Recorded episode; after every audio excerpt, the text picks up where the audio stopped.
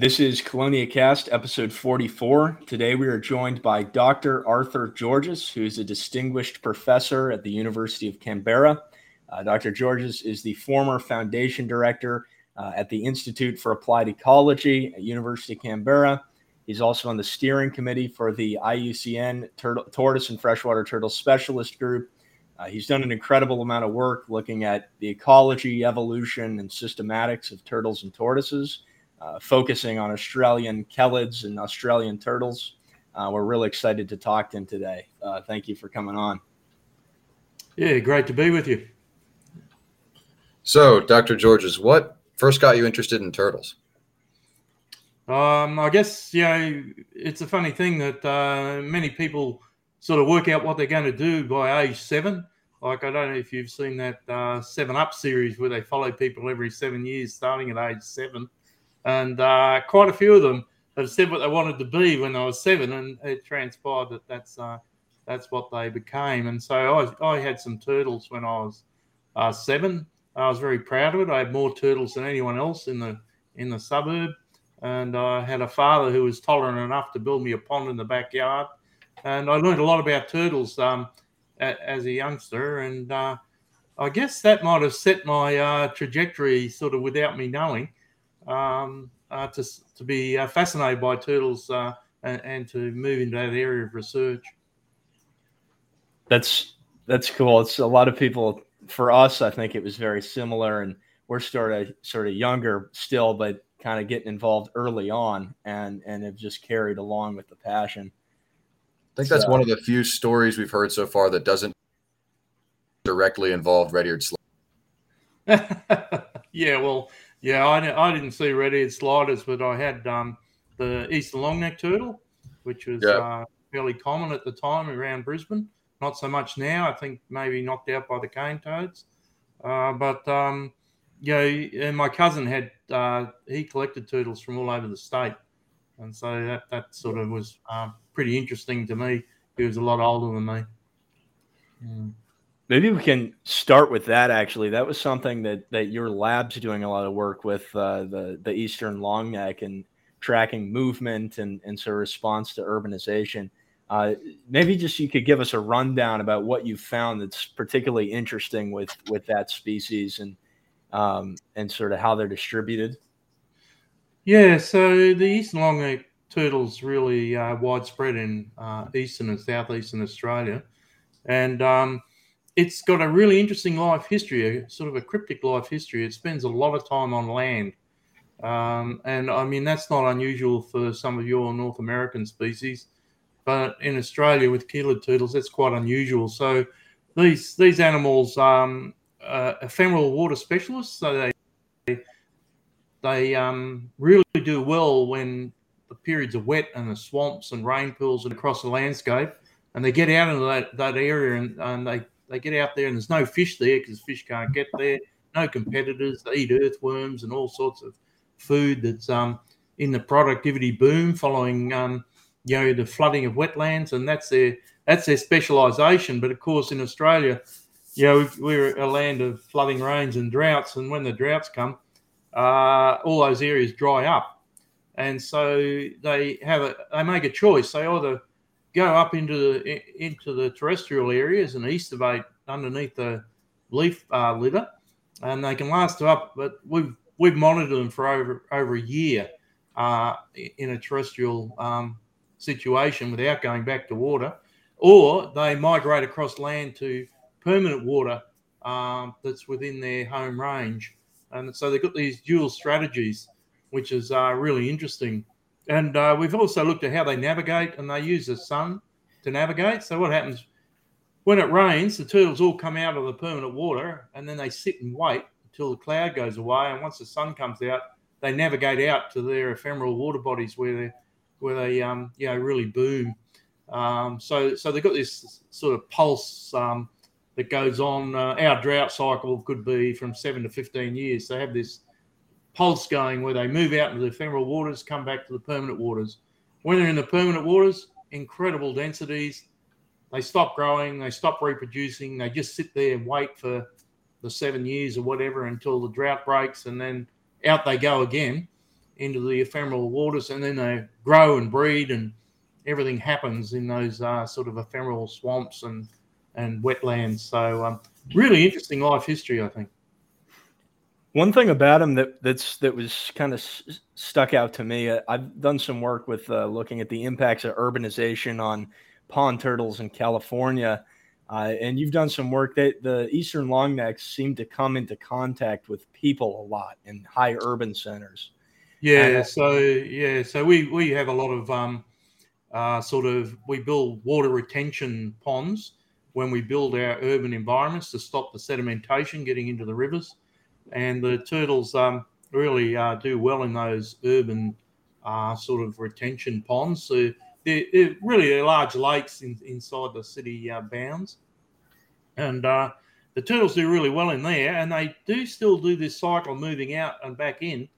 But the difference is that they, they tend to move straight from the permanent water to the swamps and back again uh, in the urban context, whereas in a natural context, they spend a lot more time sort of wandering around in the terrestrial environment, burying under leaf litter, etc. Well, in an urban environment, they don't do that. They tend to I don't know just, if you can um, still high foot oh, it, you know, to the to the swamp. Whoa! Something happened then. Yeah, did it disconnect? I think it's uh it may be on my end. I'll, I'll fix it. One second. Sorry. Well, was going so well. Let's. We'll start that one again. Yeah, sorry about that. I this is this is me. Uh, I'll uh, I've got to connect to a different Wi-Fi. Yeah. Well, I live in the country, so um, I'm using Starlink. Your connection is like surprisingly good now, so better than most of our other guests we've had on. Oh, okay. Hello. Hello. Hello. Can you? All right. Uh, it sounds good. You're frozen for me. Everyone's frozen for me, but it's it's definitely my end. One second.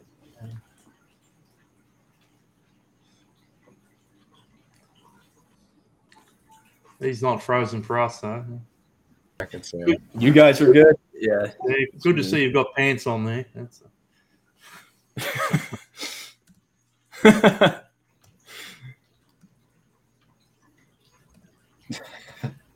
okay, there we go. We we should be good now. All right, I'll ask that question again then. All right. Uh, there it was good up until talking about yeah. Well, okay, we'll we'll just restart the whole question. That works. Okay. So in, in terms of something that kind of stands out to me with the eastern longnecks, it's interesting is uh, they seem to inhabit or come into contact with people fairly frequently in urban centers and, and can and can even sort of thrive in those areas. You've done some work with that. I'm curious what you found there. Yeah, so we, we have a lot of urban wetlands that are built as um, retention ponds when we build our suburbs so the sediment doesn't get into the rivers. And those retention ponds are like um, urban lakes, and the turtles love those urban lakes. So they, they get in there and they um, they do really well. They still undergo that sort of cycle of moving out into ephemeral waters. But in the suburbs, they tend to move directly from the permanent water out into the swamp and, and then back again. Whereas in a natural situation, they spend a lot more time on land, sort of estivating under leaf litter and, and uh, in logs and various other things that are unavailable to them in the urban, environment. Uh, so it, their behaviour is adapted, but they do really well in that that situation. The the other thing is that in, in the urban situation, they come into contact with cars, and it's a terrible thing. Uh, the number that get killed on the roads in Australia. So when it rains, um, and then the sun comes out, they all move, and they're moving across the roads, and of course they get they get killed on the roads. So there's a lot of effort going into providing underpasses and various other avenues for the turtles to move through the urban environment, at least in Canberra where uh, whereby they don't uh, suffer that that terrible mortality. So um, yeah, that's that's an issue, uh, the road mortality. Right, that's it's interesting. I've seen a similar kind of trend with with pond turtles in California and road mortality being an issue. Uh, some of the other it, it's always this is kind of always the question I, I think a lot of ecologists get with turtles is what is the worst worst stressor that they're facing and that's kind of it can be a hard question to answer with respect to the eastern long-necked turtle in particular is there a threat or is road mortality the worst threat sort of facing that turtle or is there something else or is it even possible to rank the worst situations for those turtles well, we, we just wrote an article on this for Austral Ecology. It'll be out uh, in, by October, I think. And in there, we, we, we covered the threats against all the species in Australia. And the eastern long-necked turtle, um, I, I, guess the biggest threat for it is um, the loss of the ephemeral wetlands. So Australia is the driest vegetated continent on Earth. So the, the total sum of water flowing out of our rivers – is less than flows from the Missouri into the Mississippi, and and so that's that's one um, difference about Australia compared, say, with North America. The other thing is that the climate's really unpredictable, and and so you have these long droughts, you have uh, incredible unpredictability, and and these animals are moving and uh, adapted to that unpredictability. They're moving out in ephemeral wetlands, and of course, we're changing the flows in our rivers so that the floodplains don't flood as often or they flood at the wrong time. Um, and so there's a massive loss of opportunity for these turtles. Uh, so I guess the habitat um, habitat loss and, and, and, the draining and uh, alteration of environmental flows is the biggest uh, threat to this species in terms of the reduction of, of numbers over time. Now I'm not saying they're not abundant; they're still abundant, and there are there are counter counterbalancing influences. So the proliferation of farm dams across the landscape has benefited this species. So there are sort of counterbalancing influences, but they're nowhere near as abundant as they used to be, where hundreds and hundreds of them used to cross the Princes Highway um, every time it sort of rained, uh, and, and, often seasonally rather than um, once every few years. And that no longer happens. I mean, they, they don't cross the Princes Highway in hundreds anymore. So, so their numbers have uh, declined dramatically from what they used to be, but they're still uh, quite abundant uh, within their range. Right. It's some level of conservation is trying to keep the common species common, uh, but yeah, it's it's uh, interesting to quantify what are the biggest threats towards that species to try to devote efforts to the thing that's most necessary. Right. That's kind of the goal. Yeah.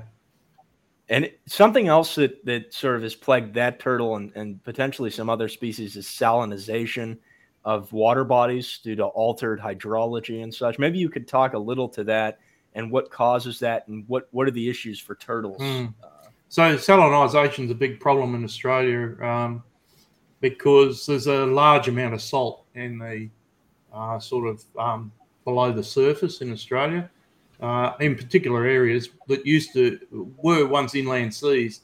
Um, so there's a large amount of salt, and our land use practices and the changes in land use practice have often drawn that salt to the surface, and that causes a lot of problems for agriculture, but it also causes uh, massive problems for uh, the freshwater biota.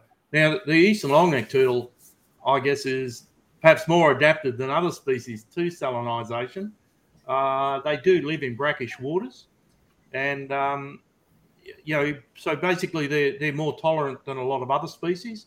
Uh, the other snake neck turtle in um, in in the Murray Darling, it it um, is not as tolerant to salt salt water, but it it has all these behaviours. So when it rains, the, the fresh water sits on top of the salt water, and they drink that, and then they don't drink when they're in the in the brackish water. So they've got all these different ways of adapting to uh, salinity, uh, which is a feature of our, our landscape. Um, one of the things that happened with the long neck turtle down at Lake Alexandrina at the mouth of the Murray is that the habitat became very um, brackish and marine species moved into that area.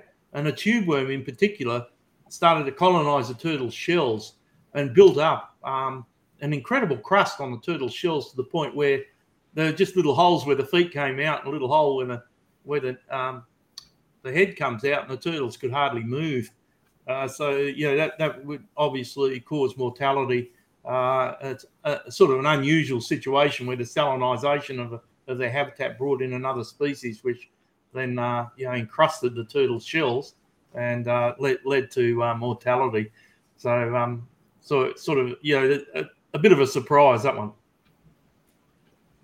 It's, it's interesting that that it was so much of a sort of influence that it led to a the ecosystem change to some respect.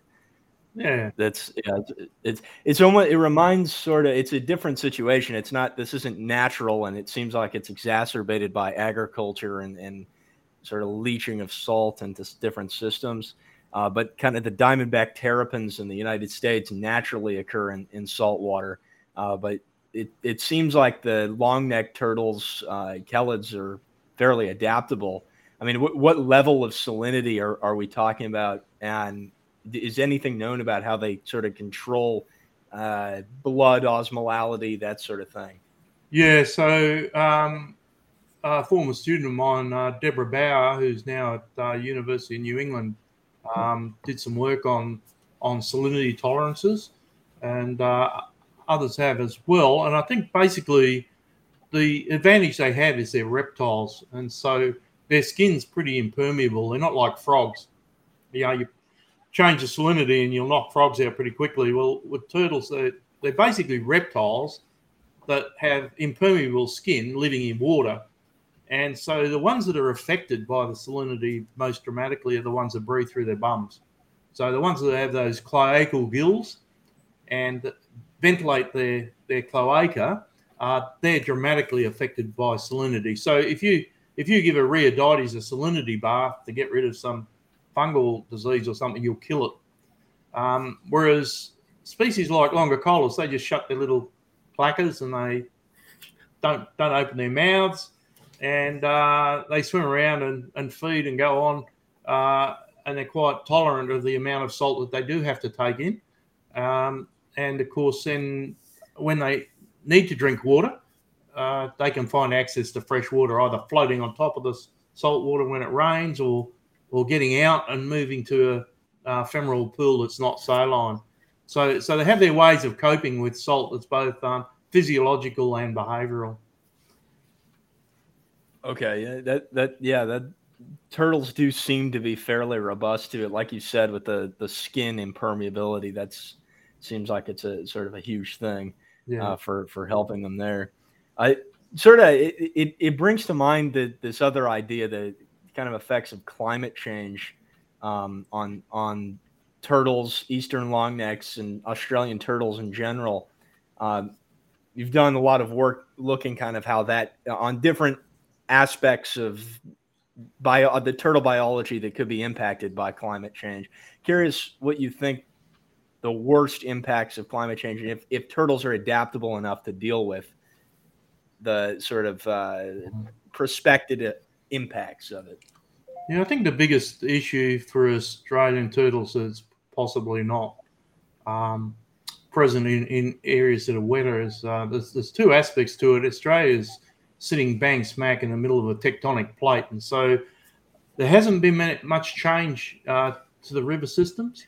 They've been there for a long, long time. And so what what happens is as as the uh, continent became more arid, you get restriction of some species down to single drainages where they've been sitting there for a long time.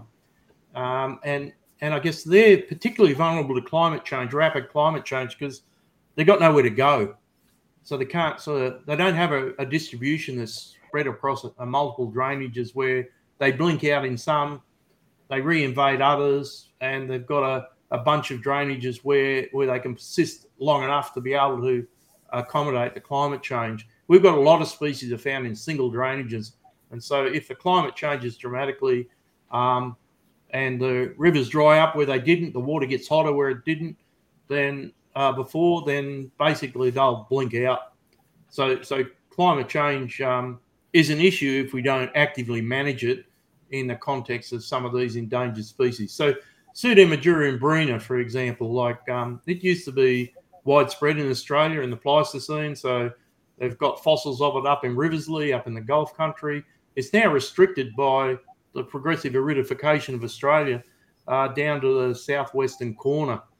Now, if if it's got nowhere to go if the climate changes dramatically and its winter wet, summer dry swamps disappear, it's got nowhere to go apart from becoming extinct. And so, what do we do? We we have to be very inventive about uh, thinking about where this animal could live, if only it could get there, and help it get there. Um, it's really crying out for some serious intervention uh, in, in, in that sort of case where you've got something that's been isolated to very small range, and now you've got climate change, rapid climate change coming in over the top of it. It's got nowhere to go but become extinct unless we intervene. Look around the continent for areas where it could really thrive and assist it to get there. Now, that's very controversial, but um, in my view, that's something that's really necessary. Um, and, and of course, the paleo data, you know, the, the environments that the species used to occupy uh, up at Riversleigh uh, give you some insight as to what might be suitable uh, for translocation of this species should uh, the southwest corner of Western Australia become unsuitable. Right. It's sort of case specific. Uh, and mm. just to play sort of devil's advocate, maybe not even that much, but to kind of propose the, the, the opposing side to species translocations or creating new habitats sort of in the wake of climate change to to house those animals, which is I think what you're sort of getting at. Um, what what is I think a lot of people would say, well, they're not contributing overall. If if we lose one species of turtle, it's not sort of a huge thing from a biodiversity perspective, an ecosystem functionality perspective, but what is that what is sort of your argument for why resources should be allocated to protecting individual turtle species? And maybe just in general why should people care about turtles? Yeah i guess uh, that's a that's an interesting question. A lot of people are you know totally focused on uh, the human species and its needs and so when you talk about you know what services does a turtle provide well you know, what services does a platypus provide? And yet we wouldn't want to see the platypus go extinct. But if it went extinct, I doubt that the the river systems of Australia would suddenly the ecosystems would collapse. But so so we've got to. I think really it comes down to your philosophy as to whether we're caretakers of uh, of the planet and of the species that are here, and that we um, and that we do sort of um, have a responsibility to ensure that these species don't go extinct. So that's that's sort of one one philosophical point of view. The other one is that um, I guess people don't realise that that all vertebrates are um, basically different experiments using the same genes and biochemical processes, and so you never know what's going to spring out at you. So one of the best drugs for for um, treating diabetes type 2 came from studies of saliva in the Gila monster. Now, now a few years ago, we would have said, oh, well, who cares if the Gila monster goes extinct? But it, it, you'd never know what's going to come out of studies of these, all these different little experiments with the same genes that we have that, that are driving our health and well-being. So uh, even if you took a utilitarian point of view, you you would still want to say let's not let these species go extinct because they're a reservoir for opportunities to provide benefit uh, for human health. Um, like we we share thirty percent of our genes with a carrot, like, and we share like ninety nine percent of our genes with a chimpanzee, and and probably more than ninety percent with a with a turtle. So, like like you know the the the dragon lizards I work on, we're working on the genes associated with sex determination in dragons. The mechanisms that determine sex in dragons that are influenced by temperature are the same meta, um, same pathways that cause human cancer, and the same inhibitors that they use to experiment on human cancer. We're using to experiment on sex in dragons. That's how close that's how close we are in terms of the fundamental underpinning biology of our systems. And so every time you lose a species, you're losing a, a, a little bit of the opportunity we have uh, to, to benefit ourselves in the future, even if you take that strict utilitarian sort of perspective. So you don't want them to go extinct. it's it's an interesting point. I think it's a, a, sort of a great perspective. As Anders Rhodin, we had him on uh, the podcast a while back, and he sort of said it was kind of a moral imperative uh, to protect vertebrate life. And and you kind of add this other uh, perspective from your sort of the molecular and genetic background uh, of of it's also an information imperative to a certain extent. We're losing information about a system yeah, and that that can be bad for us. Yeah, exactly. So I I, I hold the moral imperative view that Anders has, but I, I'm just trying to address the people who who um like I got rung up by a politician cold. I got a big grant to work on dragon lizards. I got rung up by a politician cold and said, "Why are we spending this money on dragon lizards? Why aren't we spending it on cystic fibrosis?" Right, and so I had to answer that, and and basically you know, it was difficult to answer a cold call like that, but basically, I gave the sort of answer that I just that I just outlined to you. It's like a more, it's kind of a more concrete, like grounded in reality sort of like answer that sometimes you're you're going to need a, a, simple reason for why are we doing why, what why is all of this justified? Yeah, exactly, and it's got to be simple for a politician. Yeah, and it's got to be utilitarian. It's got to be like what's it mean to my constituency? And and so it's not it's not enough just to argue the moral imperative because there's a relatively small uh, proportion of the population that that think that way. Um, and so you need to you need to have answers for the broader uh, elements of the community that are totally utilitarian. So Right. The information aspect of it is is really fascinating. We we had uh, Brad Shaffer on recently as well, and and talk sort of on on your point with the Gila monster. Uh, he he found something similar with the the painted turtle genome, the uh, SLC2A1 gene, and and potential that has for diabetes therapeutics and and such. And so that's just another example going towards your point in, in terms of uh, sort of all biodiversity is important that that's kind of the utilitarian perspective. Yeah. But it's it's necessary when arguing it. Yeah, I mean, if you're going to get into that sort of stuff, I guess the aging, um, like aging, is a big thing. The the one things that billionaires can't do is extend their lives. Right? They, we all die, and so there's great interest and a lot of money uh, being directed towards aging research. And who's living long? like turtles. and so, if we can work out the mechanisms by which turtles um, have such incredibly long lives, uh, that might have give us some insight as to what we would need to manipulate uh, to extend human lifespan. So it's it's that's a sort of that's a sort of utilitarian sort of uh, perspective that that can be can be important. Um, I, I, think so, and and can deliver the goods. Um, so there are a lot of species that don't have cancer at all, um, and and turtles aren't among them. But there are a lot of species that don't have cancer at all. And by studying those species and studying how their genes interact and the same genes as in us, how their genes interact, to work out how come they don't have cancer and we do, it, uh, you know, it's a big thing. So you, will see um, organisations like SciLife Labs in Sweden. It's a medical oriented organization, but you'll see now it's biomedicine and biodiversity that they're that they're studying. You know, it, why why is the Wellcome um, Sanger Institute so interested in in sequencing the genomes of all um, life in in Great Britain?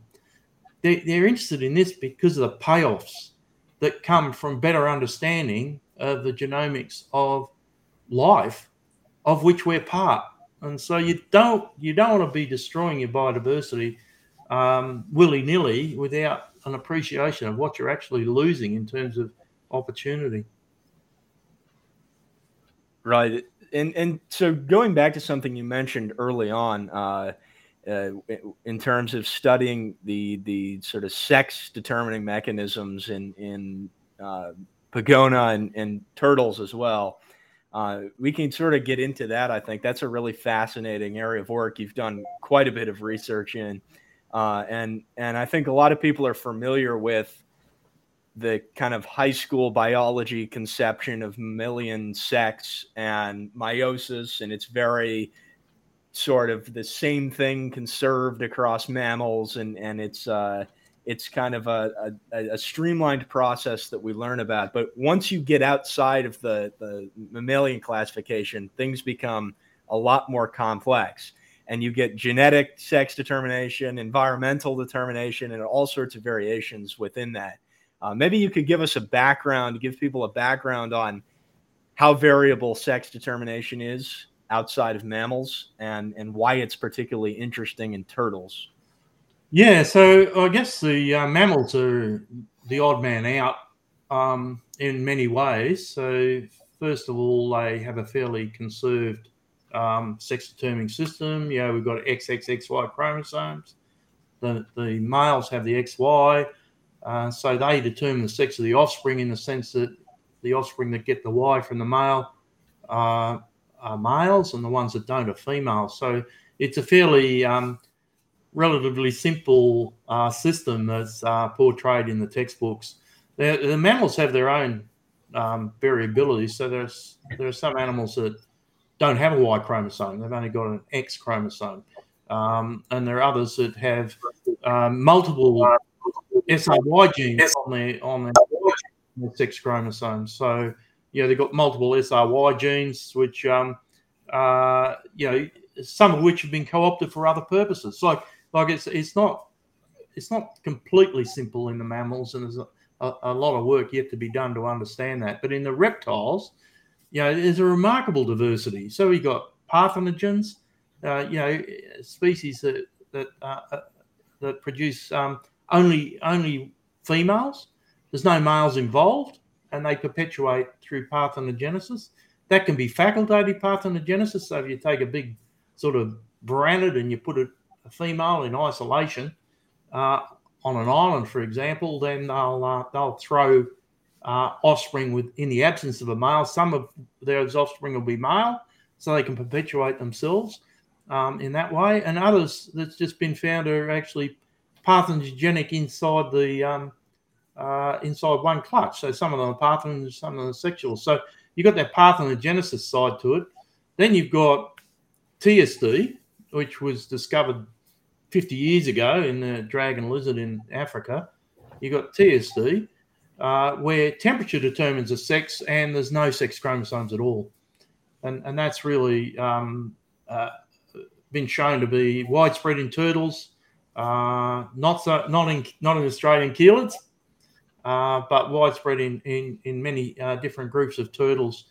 Uh, and that that was um, met with disbelief when it was first came to the, the attention of science uh, but now it's well well entrenched. But the fundamental understanding of how that works has eluded us for that that 50 years, and it's only recently that we've started to get insights into how that works. And then you've got species that have sex chromosomes, just like us or like birds, um, and temperature comes in and diverts the pathway.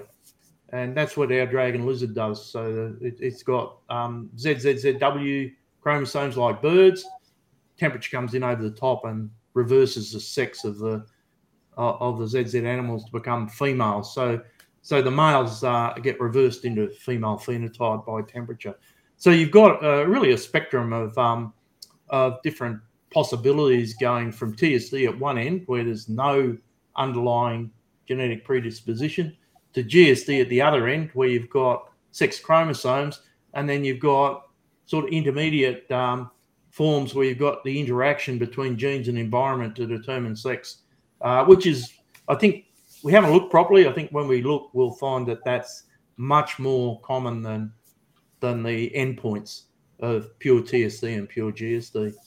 So it's a, it's a very fertile uh, field for research. Right. It's easy enough to sort of take those the terms and and, and kind of label those systems as such and, and kind of pass it on pa- pass over that. But so much to think about when you actually think about the fact that some organisms don't have sex chromosomes and the temperature is toggling with something at some point in incubation most turtles that is is sort of turning the is is the uh, developing the sex organs uh, that, that's kind of a fascinating thing to th- think about and it requires a lot of cutting edge technology, and and you've dealt. Yeah, well, it, yeah, yeah. Well, it frustrated. It's frustrated uh, science for a long time because, it, like you say, it it's something that gets toggled by temperature, but it could have been anything. So it, it could be basically um, a gene that affects the passage of an effector molecule across the nuclear membrane. Some really subtle thing that's affected by temperature that changes the sex. So, so, uh, so you don't know where to look, and it, it, could be anywhere.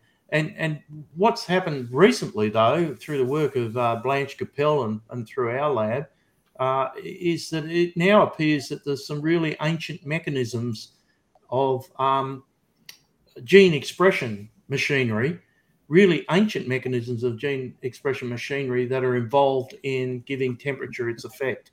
And so basically, what happens is you've got these you've got these um, genes that govern whether the chromosome opens up for expression or shuts down. So not all genes in your cells are expressed at all times. So what happens is that some of them are expressed, the chromatin unfolds and allows the machinery to get in to express that gene. And the genes that affect that unfolding and folding are temperature sensitive. And so basically, the, the temperature is affecting um, the expression of, of genes by making them available or unavailable uh, for expression, which determines the sex. And so it, this is this is a mechanism that's really ancient that, that goes you know way back to yeast. And and what we found is that there are some intron retention events in, in, in mutations in those genes that are very specific and are found in turtles, crocodiles, and dragon lizard. So, so they're very specific mutations in those genes that are ancient and have been maintained for 300 million years, right? And so they've, they've got to have some really specific function. And so we've been looking very carefully at, at that function in terms of how, how it, it determines sex. And Blanche Capel's lab's been working on the same thing in the turtle. We're working in the dragon which is a, a, sex reversal scenario. She's working in the turtle, which is a TSD scenario, and we're both uh, converging on the same uh, sort of mechanisms that are involved in, in sex determination. So you get your teeth into this because once you identify the mechanism, and if it's common, uh, then you can get your teeth into it. Whereas before, it could have been almost anything that was doing it, and, and you, it was intractable. So, so it's a, a big advance in the last um, three or four years in terms of the direction uh, research is taking to to unravel how temperature influences sex in turtles. Exciting. So it, it's sort of a restructuring of the genome almost, and, and temperature can intrinsically influence and kind of the chromatin fibers that control a lot of that structure, and then that leads to differential expression, and that differential expression at a cellular level or a sort of a, a, eh, the nucleus at a nuclear level, how does that translate to the sort of development of each sex? What are the the, the protein pathways and and the the transduction pathways leading to that? Is that known or? Yeah, so the pathways um, that dictate sexual differentiation, that is the differentiation of the testes and ovary, are fairly conserved and fairly well known. So basically, if you look at a testes in a um, a rat or a testes in a human or a testes in a turtle or a testes in a lizard, they're very similar in structure, and so you'd expect that those gene pathways are fairly well defined and very canalized. So the pathways that actually result in the differentiation of the of the gonads are um, conserved and are fairly well known. But at the top of it, at the top of that sort of cascade, a decision is made: Am I going to be a boy or am I going to be a girl? And it's that decision, um, the sex determination mechanism, that's really poorly known. And so, in, in mammals, the SRY gene on the Y uh, triggers a uh, cascade that leads to a testes. In the absence of SRY, the cascade produces an ovary. So we know it's SRY in the mammals. No sex determining gene has yet been discovered in a turtle or in, indeed in any reptile uh, that's been actually demonstrated. There's some good candidates, but none's been demonstrated uh, in, in, reptiles. And of course, it's it's complicated by this this temperature influence and how does that how does that influence that upper decision making process uh, is is like is is the interesting story I think. and this sort of falls in the the realm of epigenetic control. Is that is that the right way to think about? Yeah, temp- temperature dependent sex determination is epigenetic by definition, right? Because what you're saying is that there's an influence that's outside the genome. Um, so it's epigenetic by by definition. Um, so we're talking about epigenetic processes that lead to the expression or non-expression of a key sex gene like DMRT1. That's that's what you're talking about. So epigenetic processes by by definition, yeah. From from an evolutionary perspective, why is why would temperature dependent sex determination be something beneficial? Why why would that evolve? Yeah, well, I mean that that's a that's a really interesting question. Um, uh, and I guess turtles, you know, create a confounding because they're so long lived that the you know the sex determination in the nest of a single nest in a species that's going to be breeding for 60 years and laying three or four clutches a year in some cases, like you know, you know, how how does that matter uh, so much? I guess so. Um, but but there are short-lived species like dragon lizards um, and and perhaps some um, turtles where the um, I guess the, there's an advantage to being male under some circumstances.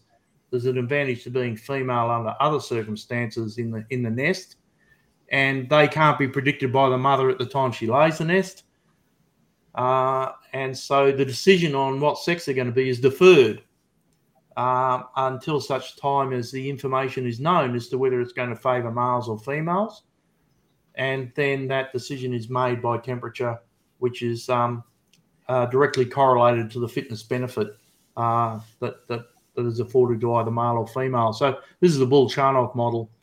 Um, so basically, they defer the decision about making uh, boys or girls until the information is available uh, within the nest as to whether the advantage is going to be accrued by males um, or by females, and then the decision is made at that point. So it's, and it's made by temperature. So so for example, if um if if if you're laying multiple clutches in the year, the later clutches are going to hit winter before the earlier clutches. So the ones that, that come out earlier are going to have a growth spurt before they enter winter. The ones that come out later are not. And if, if there's an advantage of being large if you're a female, and not so much an advantage of being large if you're a male, then then obviously if you lay your nest early in the season, it's better to produce females because it's going to get that initial growth spurt. And the ones that are, la- are laid later, it's better to be males because they don't need that growth spurt. So you can see that there could be a selective advantage to it. I, th- I think um, it's really uh, difficult to get in your teeth into these scenarios in an experimental way. And uh, one of one of the results of our work has shown that you can get sex reversal uh, by uh, climate change without any selective advantage at all. It's just basically frequency dependent selection that drives the transition. Uh, you don't need to invoke any selective advantage um, one way or the other to evolve uh, from GSD to TSD. It just happens because of the overproduction of one sex through sex reversal, leading to uh, driving down of the of, of, of, the of the sex chromosome uh, through frequency dependent selection, and ultimately the loss of the sex chromosome and you move to TSD. And that all happens uh, simply because of that frequency dependent selection. You don't need to invoke uh, selective advantage to drive that process and, under conventional selection. And uh, but once, of course, it moves to TSD, then conventional selection locks in to maintain it. So, so the question becomes, you know, what what selective processes maintain TSD once it occurs? Rather than what are the selective processes that drive the transition. So that that, that appeared in uh, an article in uh, Vows in Nature in 2015. If you want to look that up. Yeah, it's it, just in terms of a question for overall biodiversity, it's fascinating. I, and to think about why it, it, it seems to make sense why there'd be an advantage to offset the determining factor and maybe even I'm curious what your thoughts about this are, but it doesn't seem like in every case an even sex ratio in populations is beneficial.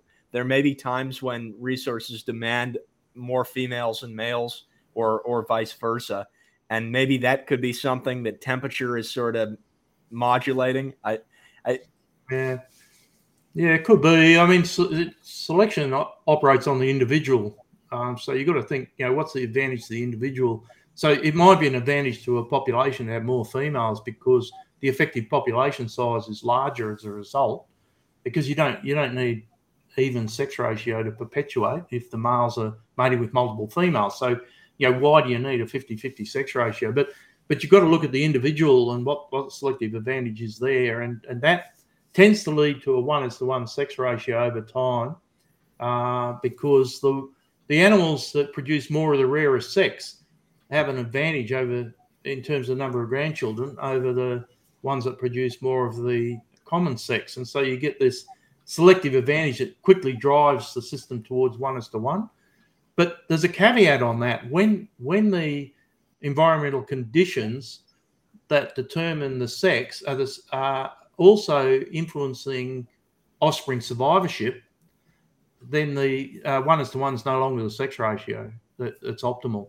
So the sex ratio can be quite different from one is to one when the environmental factor that's influencing sex also influences um, offspring fitness in other ways. It shifts from one is to one to something else.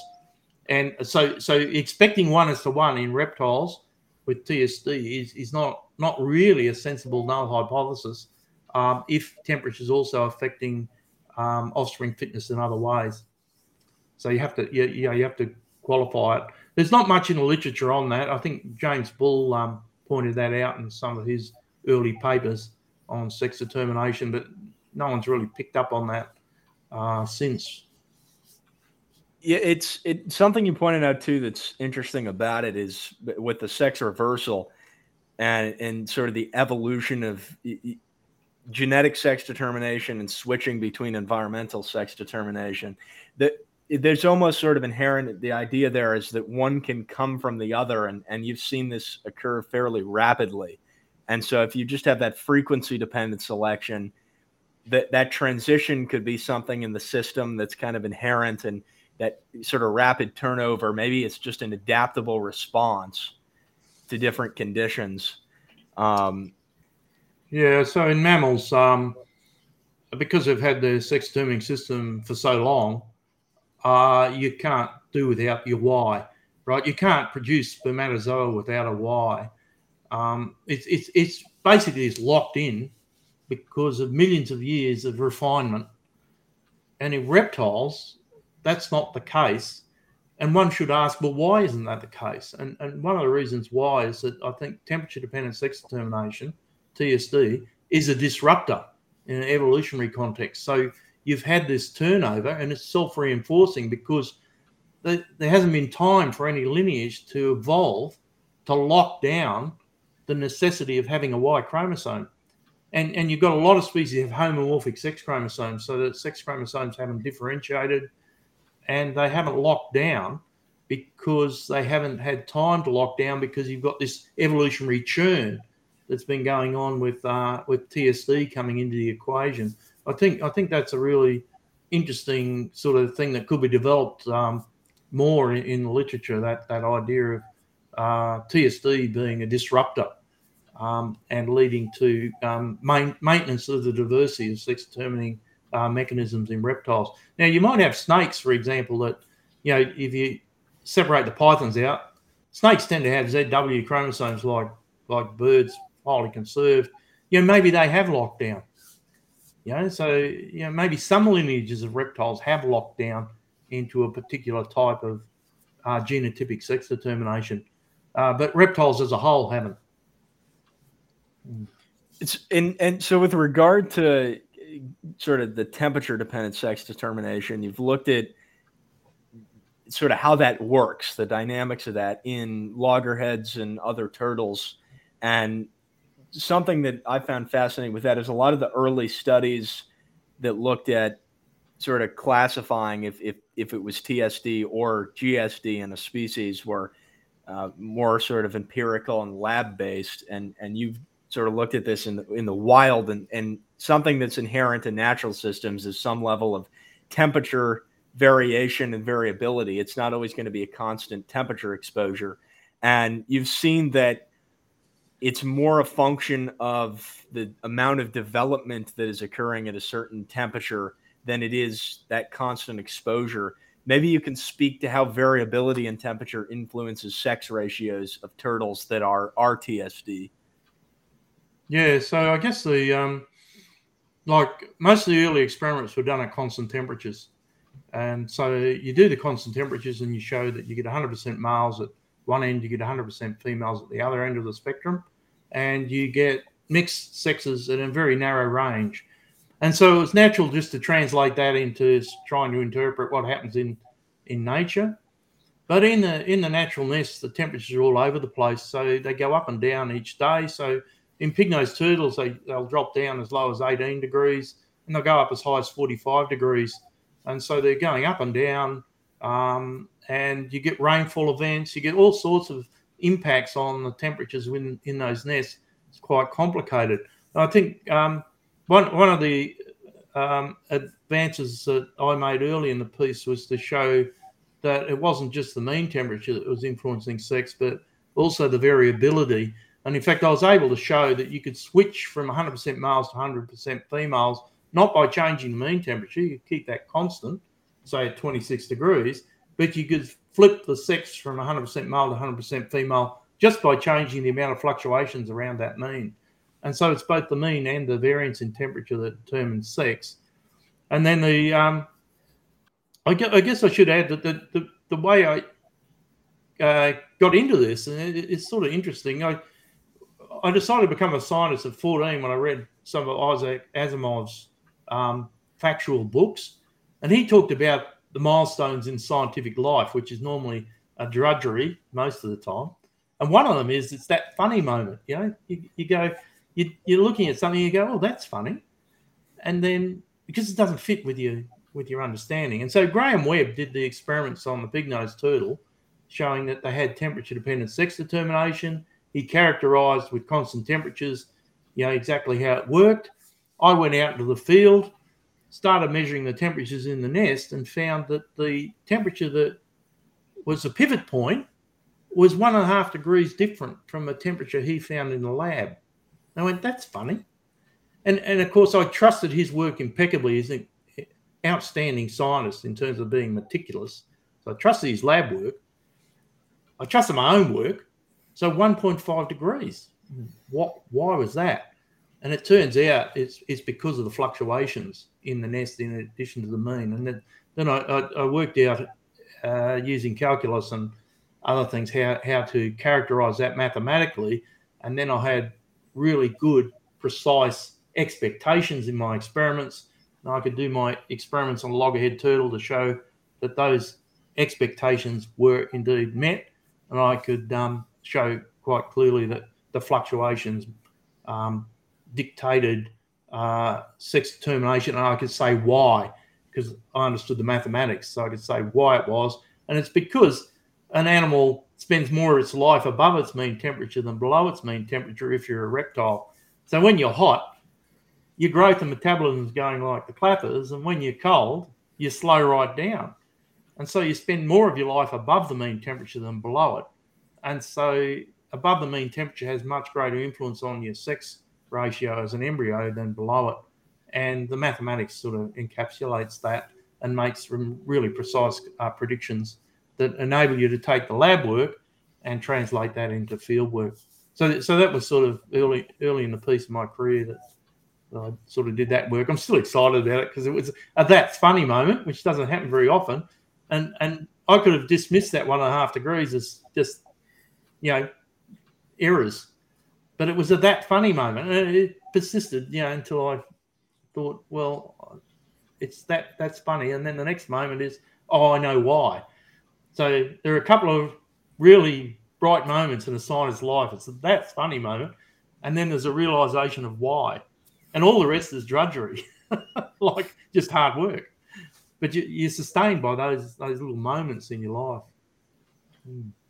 In uh, in one of my past calculus classes, we had to brainstorm areas where you'd use different methods of integration, and I I I, I if I had known about well, I did know about it, but I I wasn't thinking about it, but it's it's admirable that you use trigonometric integration to solve that question. I just thought that was it's cool to see because a lot of times people sort of pass that that whole sort of area of, of science and, and mathematics off is kind of something that's not useful much, but you used it to answer a question related to sort of how development is is related to fluctuation, right? And, and it's yeah. it's cool. It was cool to see.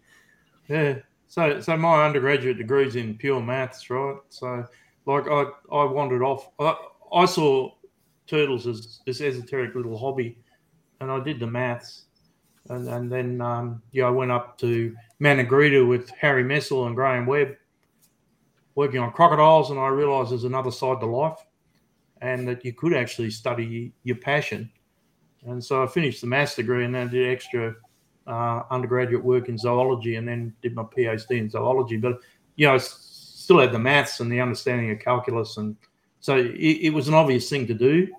Um, and and nowadays, of course, you don't need calculus. You've got the computational power just to uh, just to iteratively sum across the uh, temperature traces to get you to get your answers. But back then, uh, basically, um, analytical approaches were the way to go.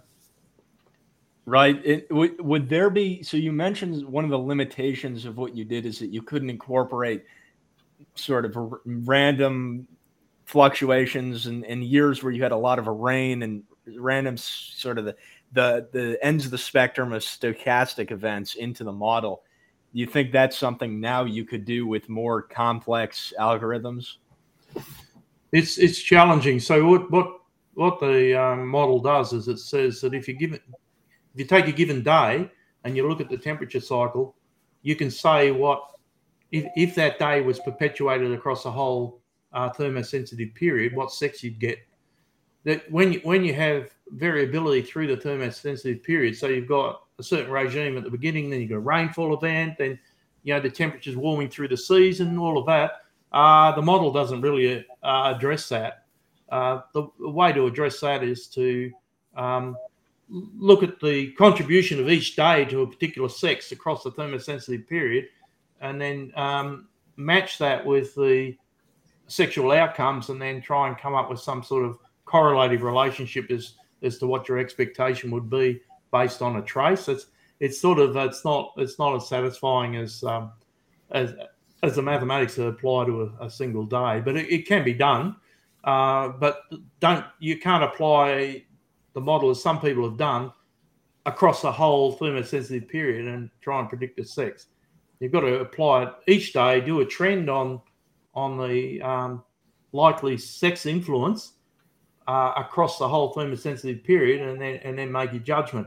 Of course, if if across the whole thermosensitive period, it's all up in the female domain, you're going to get females. It's all in the male domain, you're going to get males. But if it crosses over halfway through the thermosensitive period, you know, well, who knows? that's the problem, and that hasn't been solved. Yeah, that that's sort of an open question with more complicated algorithms and. Uh, yeah, and, and someone, someone's going to solve it. I mean, it just needs it just needs a work where you've got a lot of nests, you've got a lot of temperature traces. Make sure you've got the probes at the top, bottom, and middle of the nests, and you've got a lot of nests. You know know what the sexual outcome was, and you know you can you can um, you can work through that, but it hasn't been done satisfactorily yet. I mean, I've tried to do it with a pig nosed turtle, and I have a paper that that uh, is ready for submission that, that does that. Um, but but uh, I haven't submitted it yet. Is there some way I, I have done some work with Bayesian modeling and such, and, and, just curious what you think if there'd be a way to incorporate that into that sort of uh, iterative trigonometric modeling. Yeah, I think it lends itself to that. Um, so Bayesian modeling. Um, so you've got you've got the you know the standard probability that probability that people use in t tests and that. And then you've got maximum likelihood. And then you've got the bayesian modeling where you can feed in priors.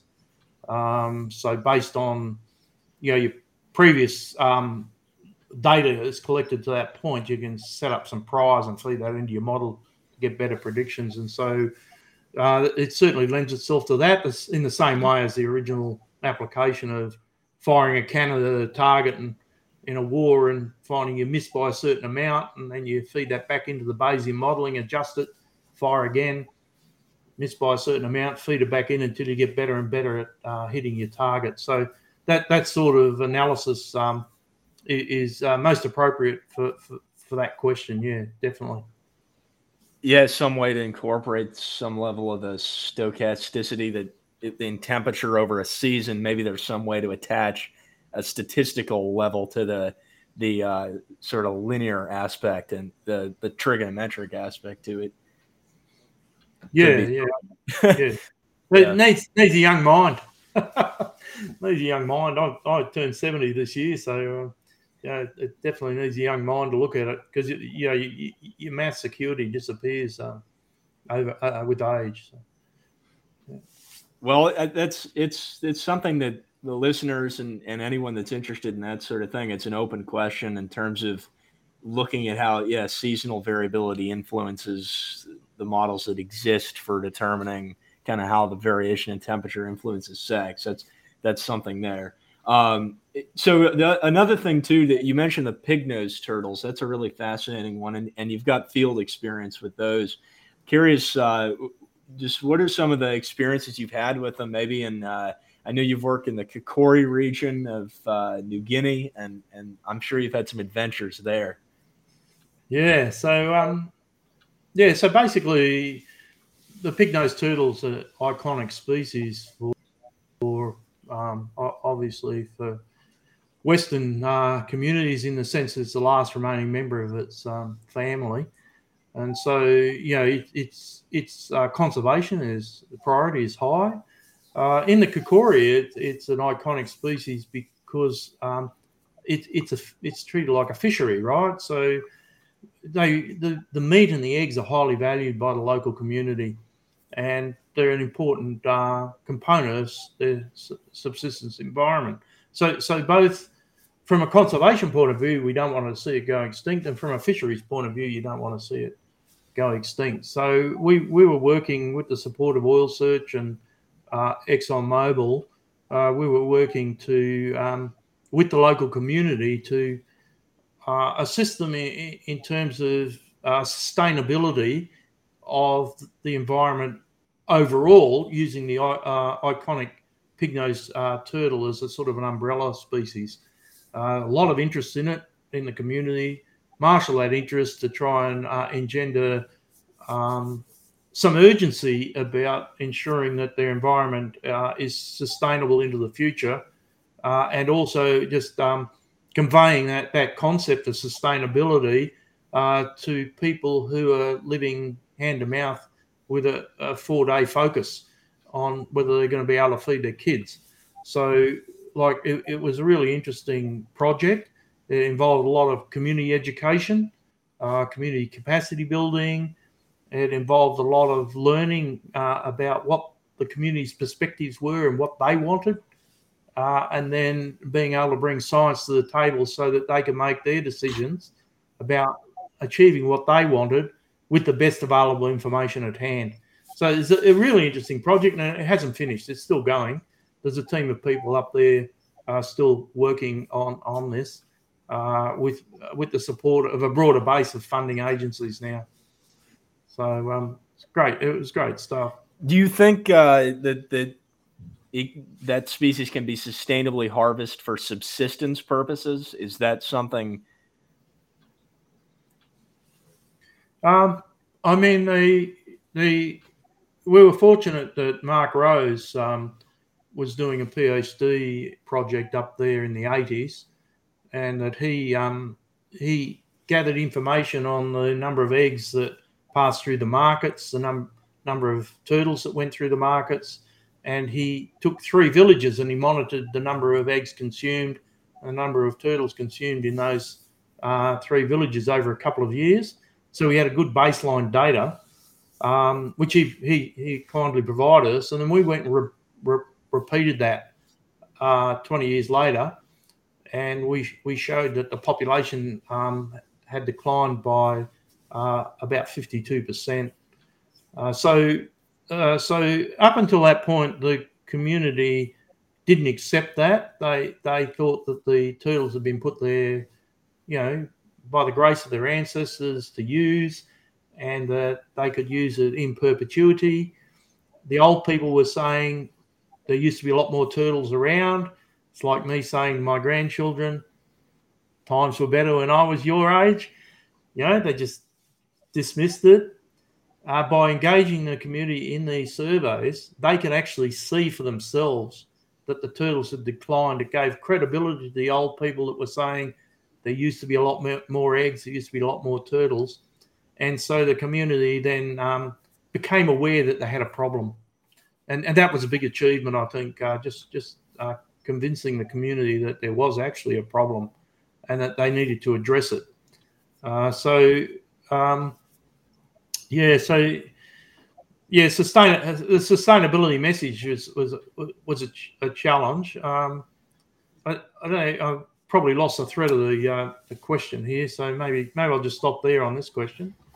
Yeah, that's. I mean, it it, it sort of makes sense. Or if it's a question of, I think a lot of people, obviously, there that's an area that isn't. Uh, there's not a lot of income there, so it, harvesting turtles is important to just keep the population healthy and if you can't provide an alternative livelihood, people morally want to change, but why, there's sort of no incentive to do that.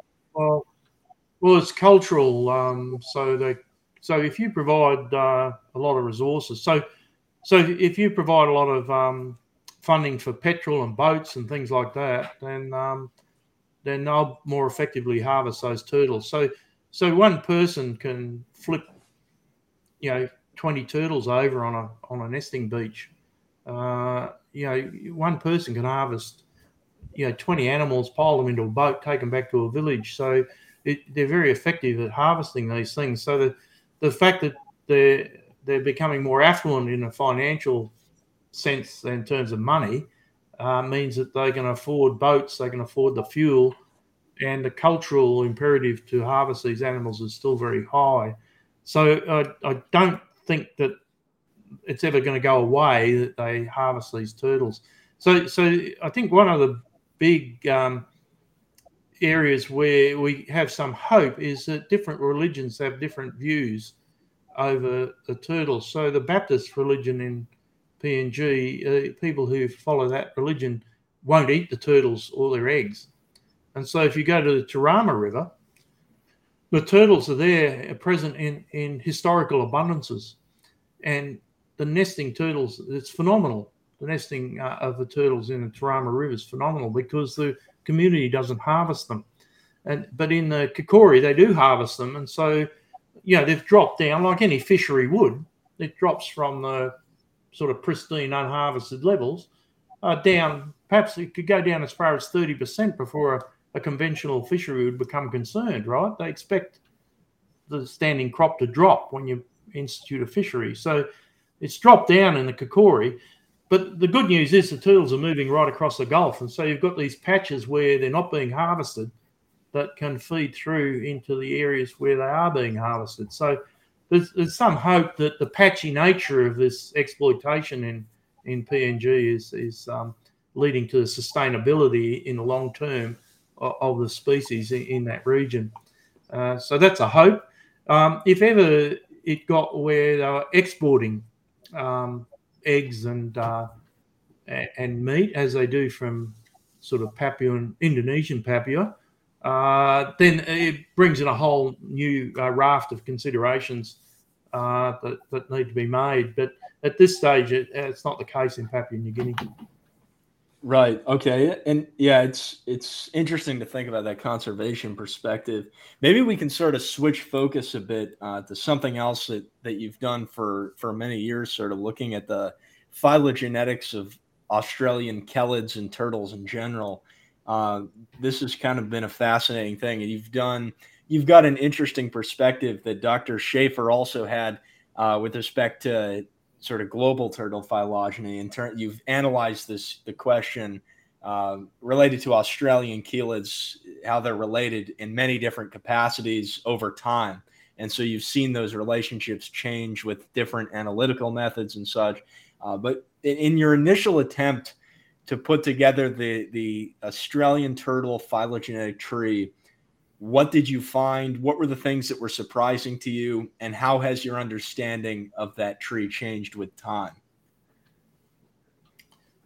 Yeah, so I think the I think the most uh, interesting uh, thing was that people had in the past, based on morphology, had grouped the long necked turtles of South America with the long necked turtles of Australia into a single clade.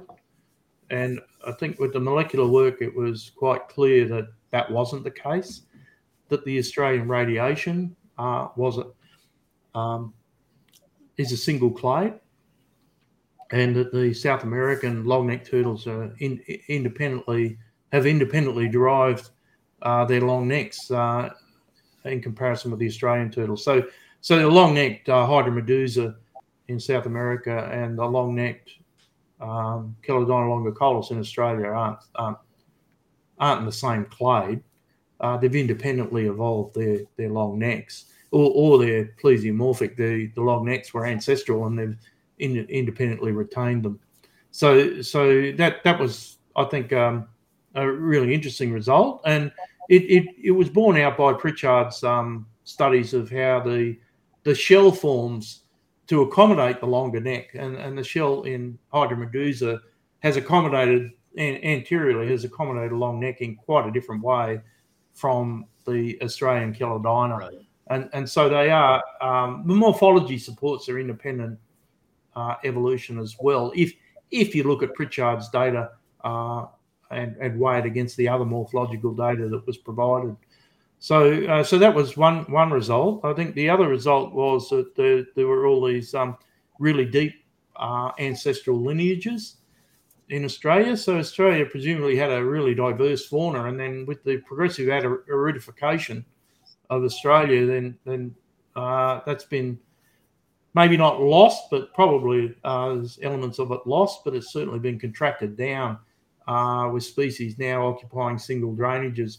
And so, um, so finding out that the pet shop turtle, for example, which is only known from pet shops, wasn't a pet shop hybrid, but actually a really distinct and ancestral lineage of Australian turtles.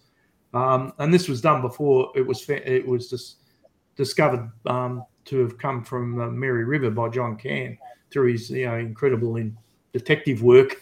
Found that it was in the Mary River, but we'd already done the genetics and showed that it wasn't a pet shop hybrid. It was a really distinct and ancient lineage.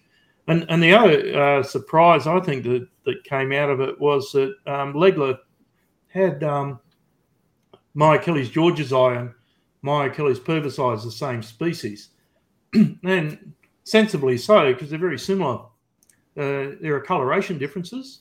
The the sort of Manning River turtles are brighter color uh, than the than the uh, most beautiful turtle in the world, the Myuchelys georgesi. What to say? Um, but uh, anyway, it's color's not everything. So um, basically, the, the these were seen as the same species, but the genetics showed that in fact uh, they they were ancient, and that you know, Myuchelys bellii and Myuchelys latisternum have emerged from within that um, that clade between Myuchelys purvisi and Myuchelys georgesi, right? So, so they're ancient, and, and the fact that they're so similar gives you a really rare insight into what they looked like, what the ancestor looked like. So they haven't changed over millions of years. They've given rise to Bell's turtle and to the common snapper, which has changed quite dramatically from from them, but they haven't changed at all in in that time, and so they represent the morphotype of the ancestor, which I think is really interesting because you get that that glimpse into the past of what of what this thing looked like way back then, and then um, as the ancestor to latisternum and, and bellii. So, yeah, it's quite an interesting uh, interesting thing that came out of it. Um, I guess then the um, I've moved more to species limitation um, uh, and away from the phylogeny, though it, it's obvious that there's going to be some massive advances in phylogeny with the new genomics um, revolution that's going on. So we'll have genomes for all these turtles in not too long and be able to have a really good look from a whole genome point of view at their um, uh, at their evolution. And, and, and the area that's opened up by that is the fact that we'll be able to look at structural variation in the genome, not just sequence variation. And structural variants, the shared inheritance of a structural variant that's really unusual, much more powerful than uh, just sequence variation. So, um, so I reckon there's going to be a revolution in our understanding of the phylogenetic history of the of the of turtles um, uh, globally, uh, which which will include the Australian ones, which I think will be really interesting. So uh, I'll move more to uh, sort of species delimitation and looking um, at the much more finer uh, boundaries between uh, species of turtle and the paper on the southern Emydura that came out in uh, 2018 is uh, is the first of a series of papers that I'm hoping to produce uh, using uh, SNP markers, which are the same markers that Ancestry.com uses and um, uh, 23andMe. So basically, we're DNA fingerprinting the turtles and looking at their fine scale relationships across the landscape. So we're coming at it from a different direction. We're coming at it from the population genetics direction rather than from the phylogenetics direction.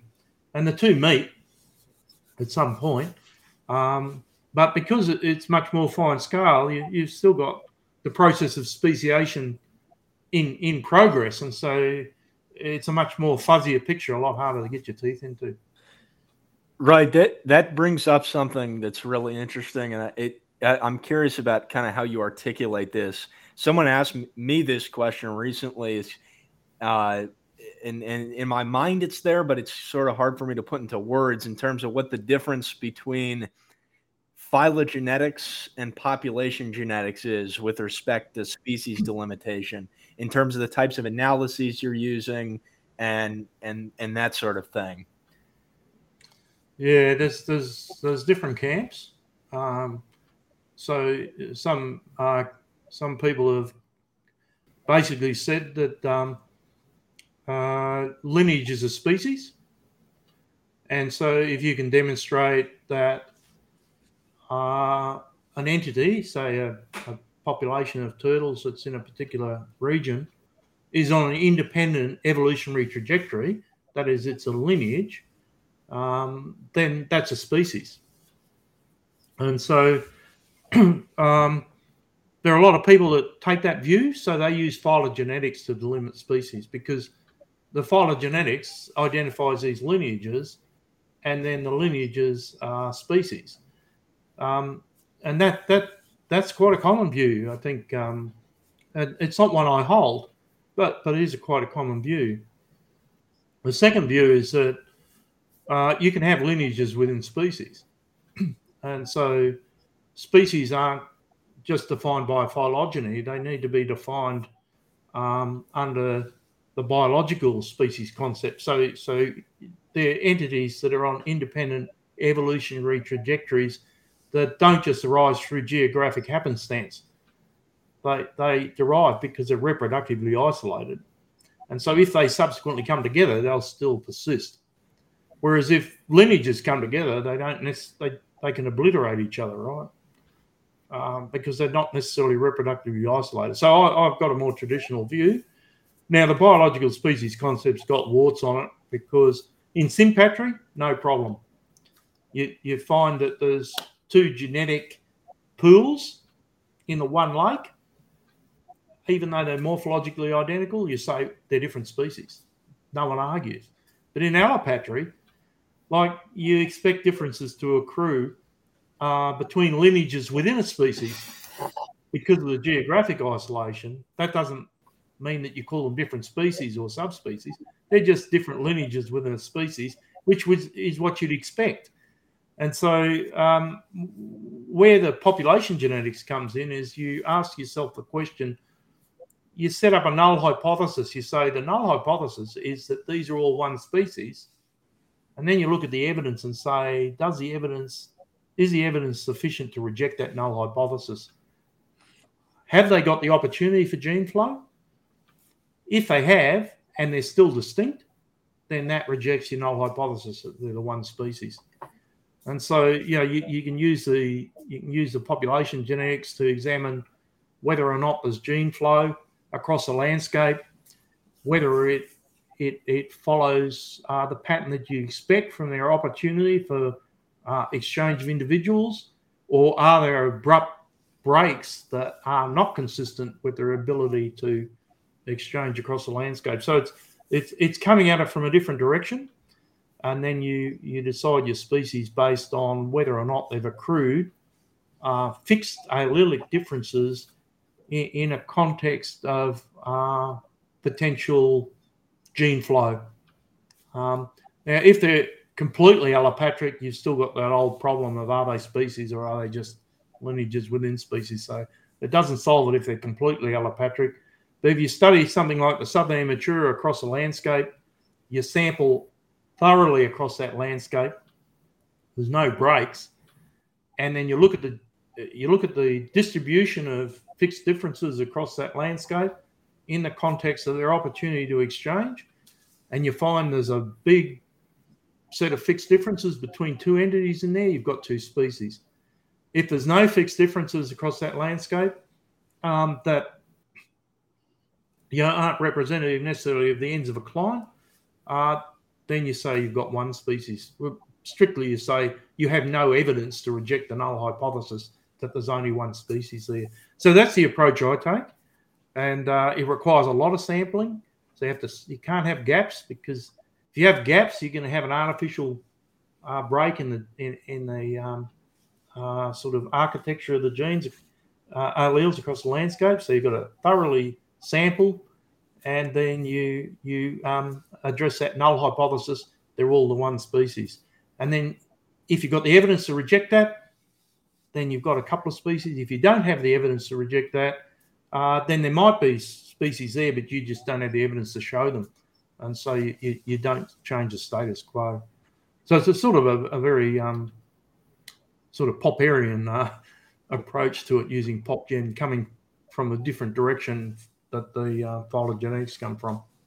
So once you've got your entities that are that are um, uh, genetically distinct with fixed differences, so they're diagnosable, then you apply phylogeny to work out how they're related to each other. See what I mean? So you don't apply the phylogeny to individuals and then try and work out where where you're dealing with diagnosable entities and then define your species. Uh, you do it the other way. You use a fixed difference analysis to define your species. And once you've worked out what the diagnosable lineages are, which are species and lineages within species, then you can apply your phylogeny to see how they're related in a in a bifurcating tree. So so I'm I'm I'm on the outer on this. Um, you know, not not everyone agrees with this approach. Right, and, and it's Australia in particular has had a pretty turbulent taxonomic history when it comes to turtles. Uh, I'm curious, it, it, and a lot of that's based on kind of morphological work that's been done, and it it just seems to be compared to other places. It, it's been really turbulent. So I, I'm curious what your take on that is, and and why that's been the case. I, I think it comes from a frustration of a lack of progress on the morphological side. So we had uh, John Legler, who was working uh, pretty intensively on the morphological side, and he and John Cann published the Rheodytes description, the Elusor description. Uh, excellent work, uh, published through appropriate channels. And then, of course, um, I guess bogged down by the exactitude of his science, um, he died before he published anything else. Um, and so that's really unfortunate. And there's a lot of frustration in, in the uh, herpetological community about that.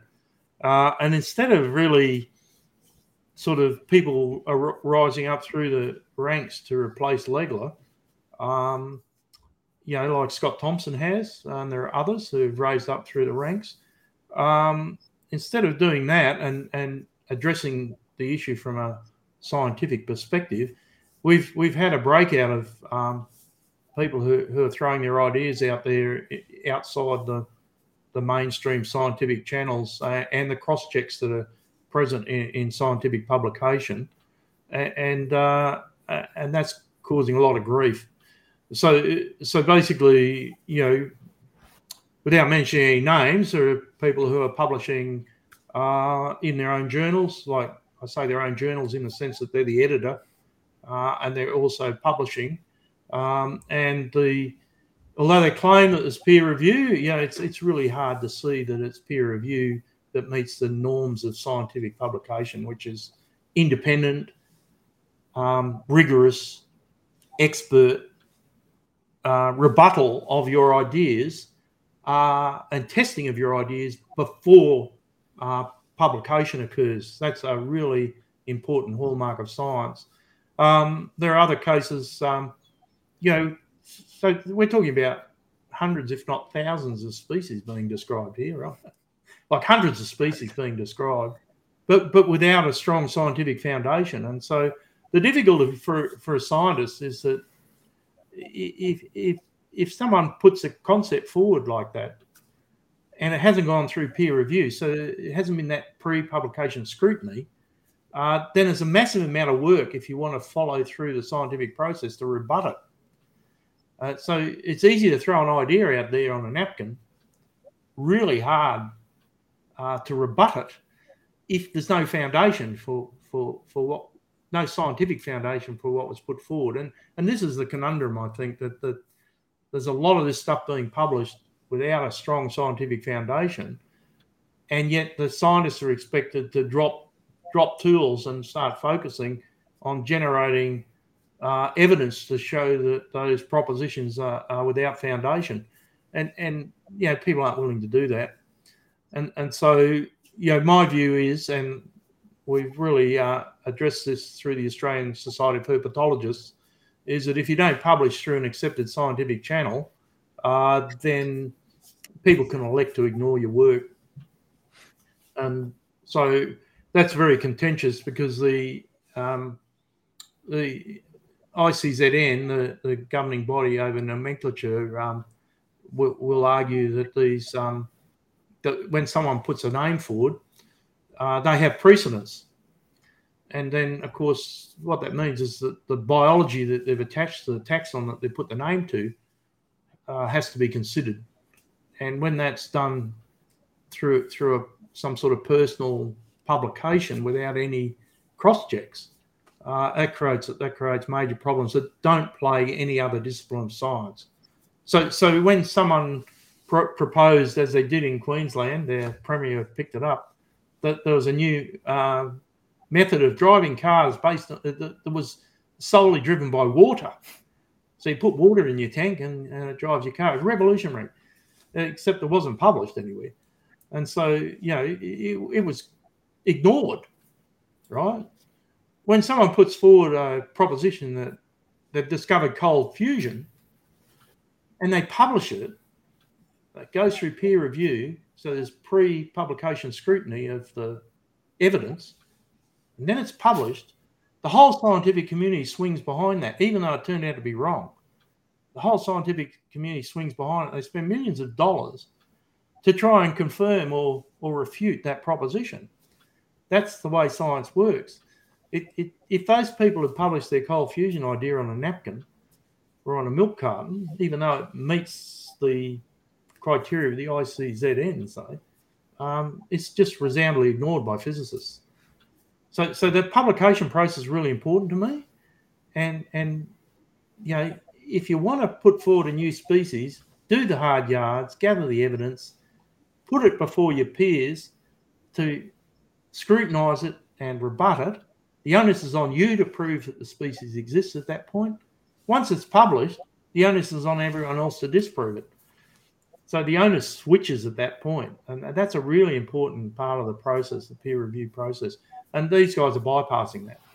So they're, they're putting it out there, and then it's up to the scientific community to rebut it. But it hasn't been through that process of presenting, putting the evidence before you, you know, experts in the field. So yeah, it's a problem for it's a problem for us in Australia. I, I think it arises because of our um, inherent and deeply rooted distrust of authority.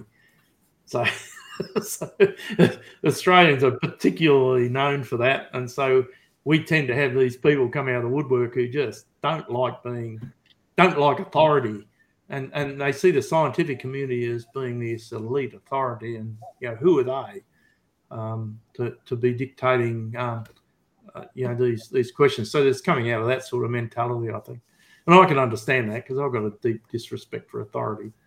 So. Um, anyway, so it's a problem for Australia. We've addressed it in Australia by having a positive list of journals uh, which is the Web of Science journals, plus journals produced by museums, plus some others that we've added as a society. If it's not published in there, we can we can all uh, choose to ignore it or not.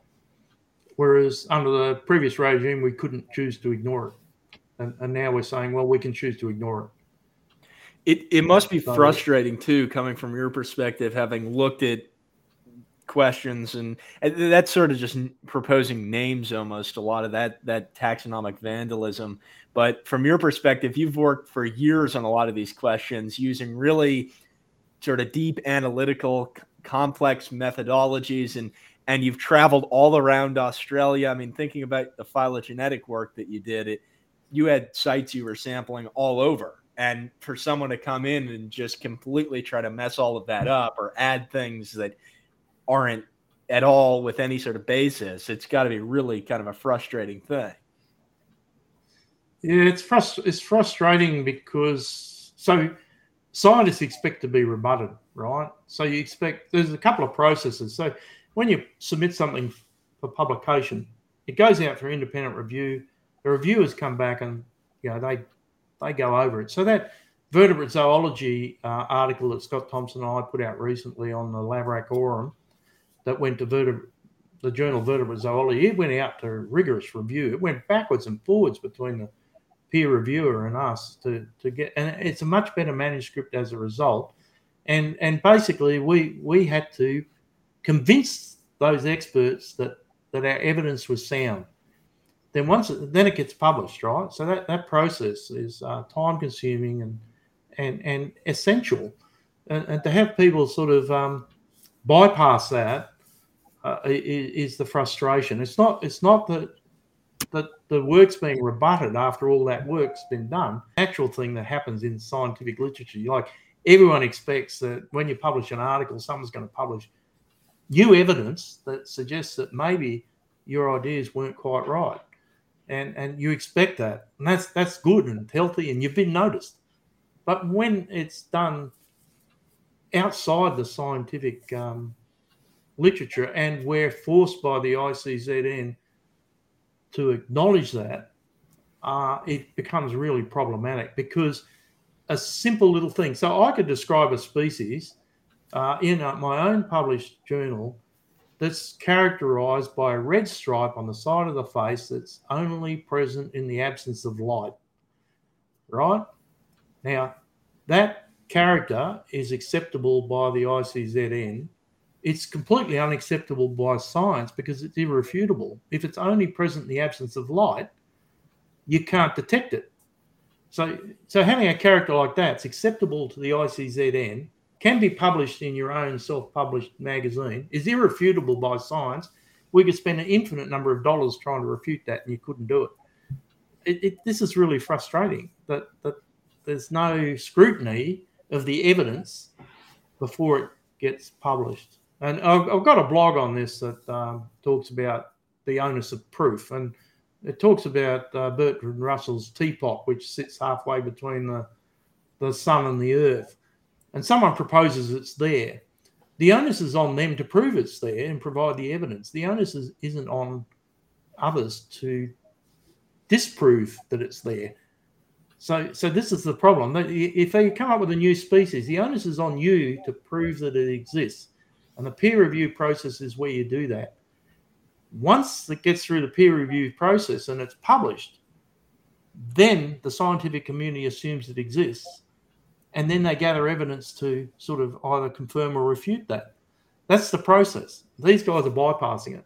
They're just throwing species out there uh, without that pre-publication scrutiny of the evidence. And, and so they're, they're proposing these Bertrand Russell teapots all over the place, and and we're expected to acknowledge that they exist, and and then to prove that they don't.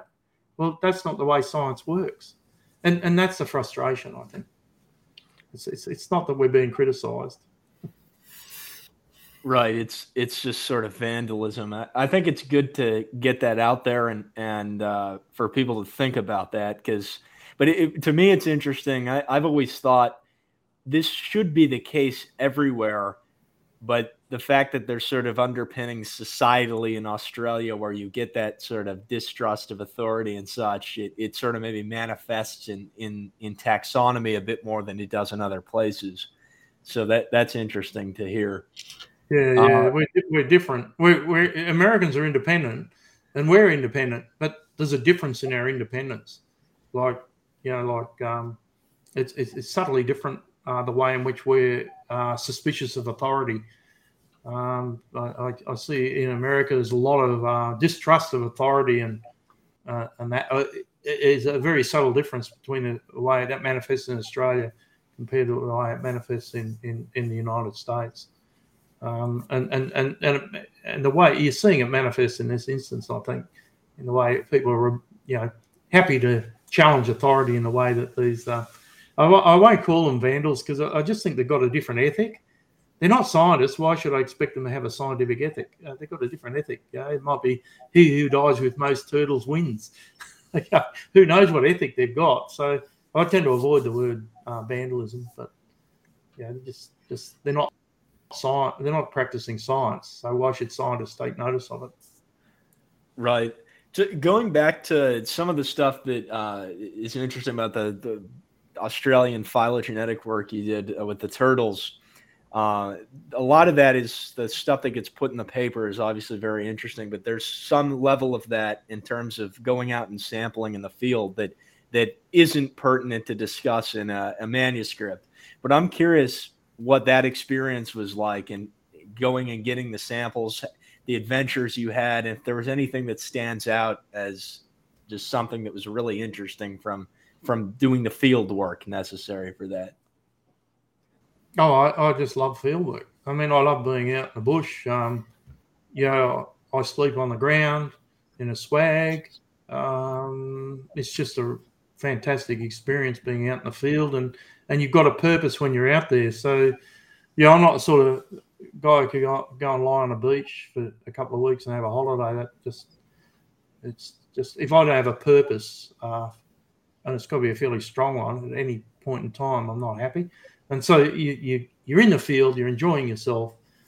I'm not exactly, I'm, I wouldn't say I'm a recreational ecologist, but I do really enjoy being out in the field and doing something that's got a real purpose to it and and I have had some exciting times. Um, uh, you know, Brad Shaffer might have mentioned the exciting time and consequences of our trip in New Guinea, or he might not have. But uh, but I've had exciting times. So my wife is really tolerant. I've, I've had situations where I've been measuring uh, temperatures of pig-nosed turtle nests before data loggers were uh, affordable.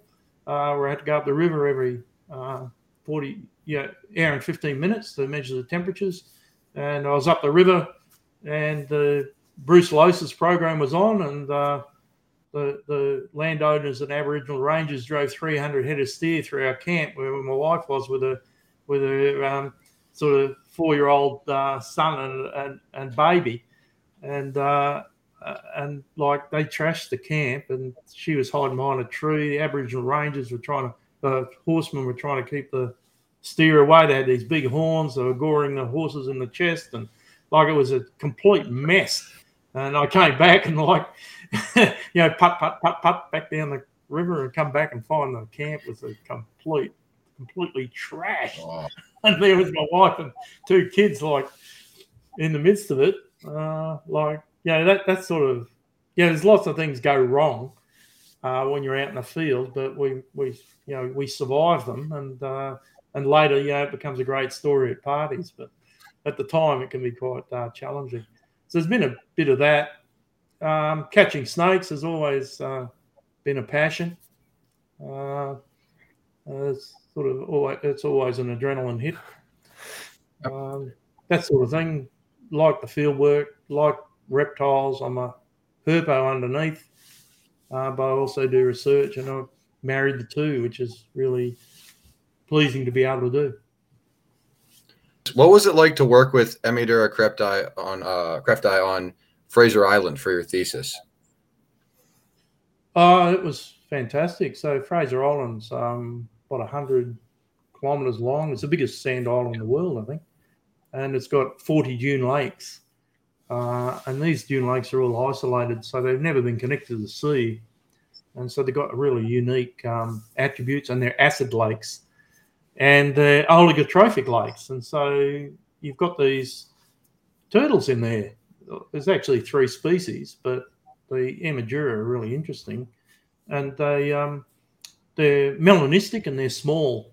And melanism and pygmyism often go together, but they're they're, they're really small. So the um, the males will mature at uh, four inches, uh, whereas on the mainland they'll they'll mature. They won't mature until they uh, maybe 15 inches. Just talking in American lingo there, uh, 15 inches. So um, and they're the same species. So genetically, there's not very much difference between them at all. Uh, so this is an environmental um, sort of influence on the body size of these animals, which I find uh, fascinating. Um, and it it's probably epigenetic inheritance involved in the body size, which I think is a, a proposition that uh, warrants examination, and we have the tools to do that now. Uh, it's the same as the pygmy crocodiles up in Arnhem Land. So pygmy cro- crocodiles above the, the falls, crocodiles below the falls get to seven foot. Take the eggs from the pygmy crocodiles upstream, incubate them out, feed them up, and you get fat pygmies. Right. So, so is this uh, an inheritance through traditional genetic um, mechanisms? And if so, how is that sustained when you've got the big ones and little ones in the same river? Or is it an epigenetic thing, multi generational thing that takes a while to to overcome? Uh, that that's a really interesting question, I think. And it's the same with these little turtles. So is it is it epigenetic inheritance in the same way that famine in human beings uh, leaves epigenetic signatures in the grandchildren uh, after a famine, and the same happens in sheep. So, so that that I think is uh, really worth having a, a good look at now that we can uh, look at methylome methylomes in, in these animals and and look for correlations in the methylation marks that um, that go across uh, generations. And and like in, in humans and, and mammals, the the methylation of our genomes is reset twice um, and obliterated basically almost entirely. But in fish, uh, that's not the case. The methylation marks aren't obliterated. So, yeah, what's happening in reptiles? So, in some fish, I should say, what's happening in reptiles um, are, are some of these experiential changes to the methylation patterns in the genome passed on to the offspring. And do they influence the body size? Like it's it's tractable now. Someone could do that work. Um, whereas when when the ideas first uh, sprang into people's heads, it, it, it, was not it was intractable. You you had no way of um, addressing that question. So again, a young person needs to come along and have a good look at that. What What do you think about the likelihood of methylation factoring into megacephaly in, in turtles and development of large heads and restructuring of the cranium? Uh, well, I mean that that so methylation. Uh, there's different types of methylation, but methylation is involved in uh, differential gene expression in cells within your body. So your heart cells are heart cells, and your liver cells are liver cells because some genes are switched on, some genes are switched off, and methylations, um, either histone methylation or DNA methylations, are directly involved in that process of cellular differentiation.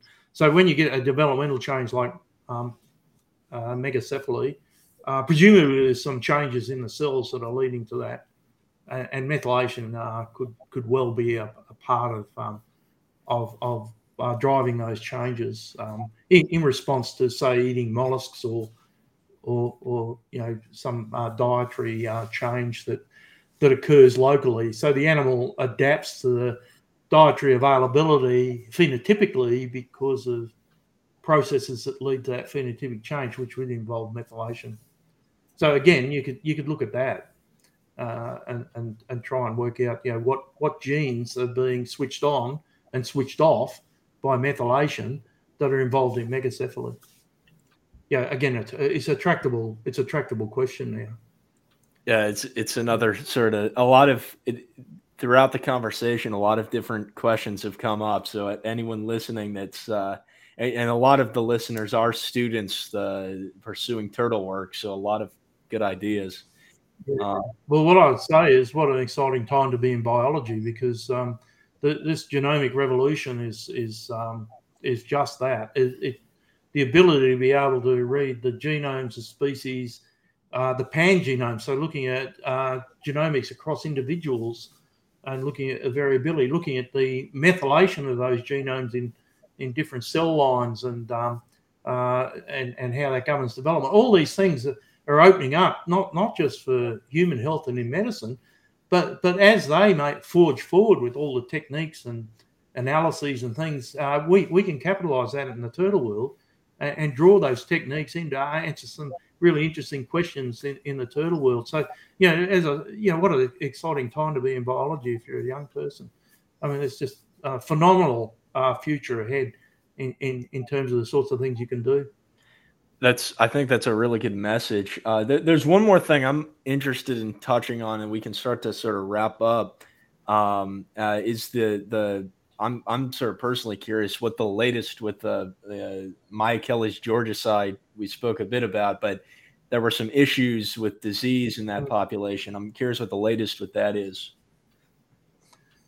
So the the animal, um, so in 2015, a virus um, proliferated through the river at, at, a pace that was hard to understand. It was very rapid. Um, and the turtles succumbed to it, the adults. And so they, they got sick.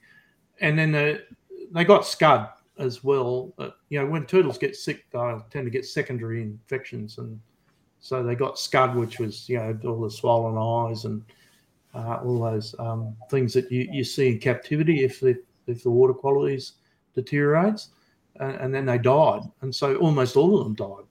So it's it's uh, you know it's it's catastrophic, isn't it? Because they're only found in that one river, um, and so it's catastrophic that they would uh, that all the adults pretty much would die.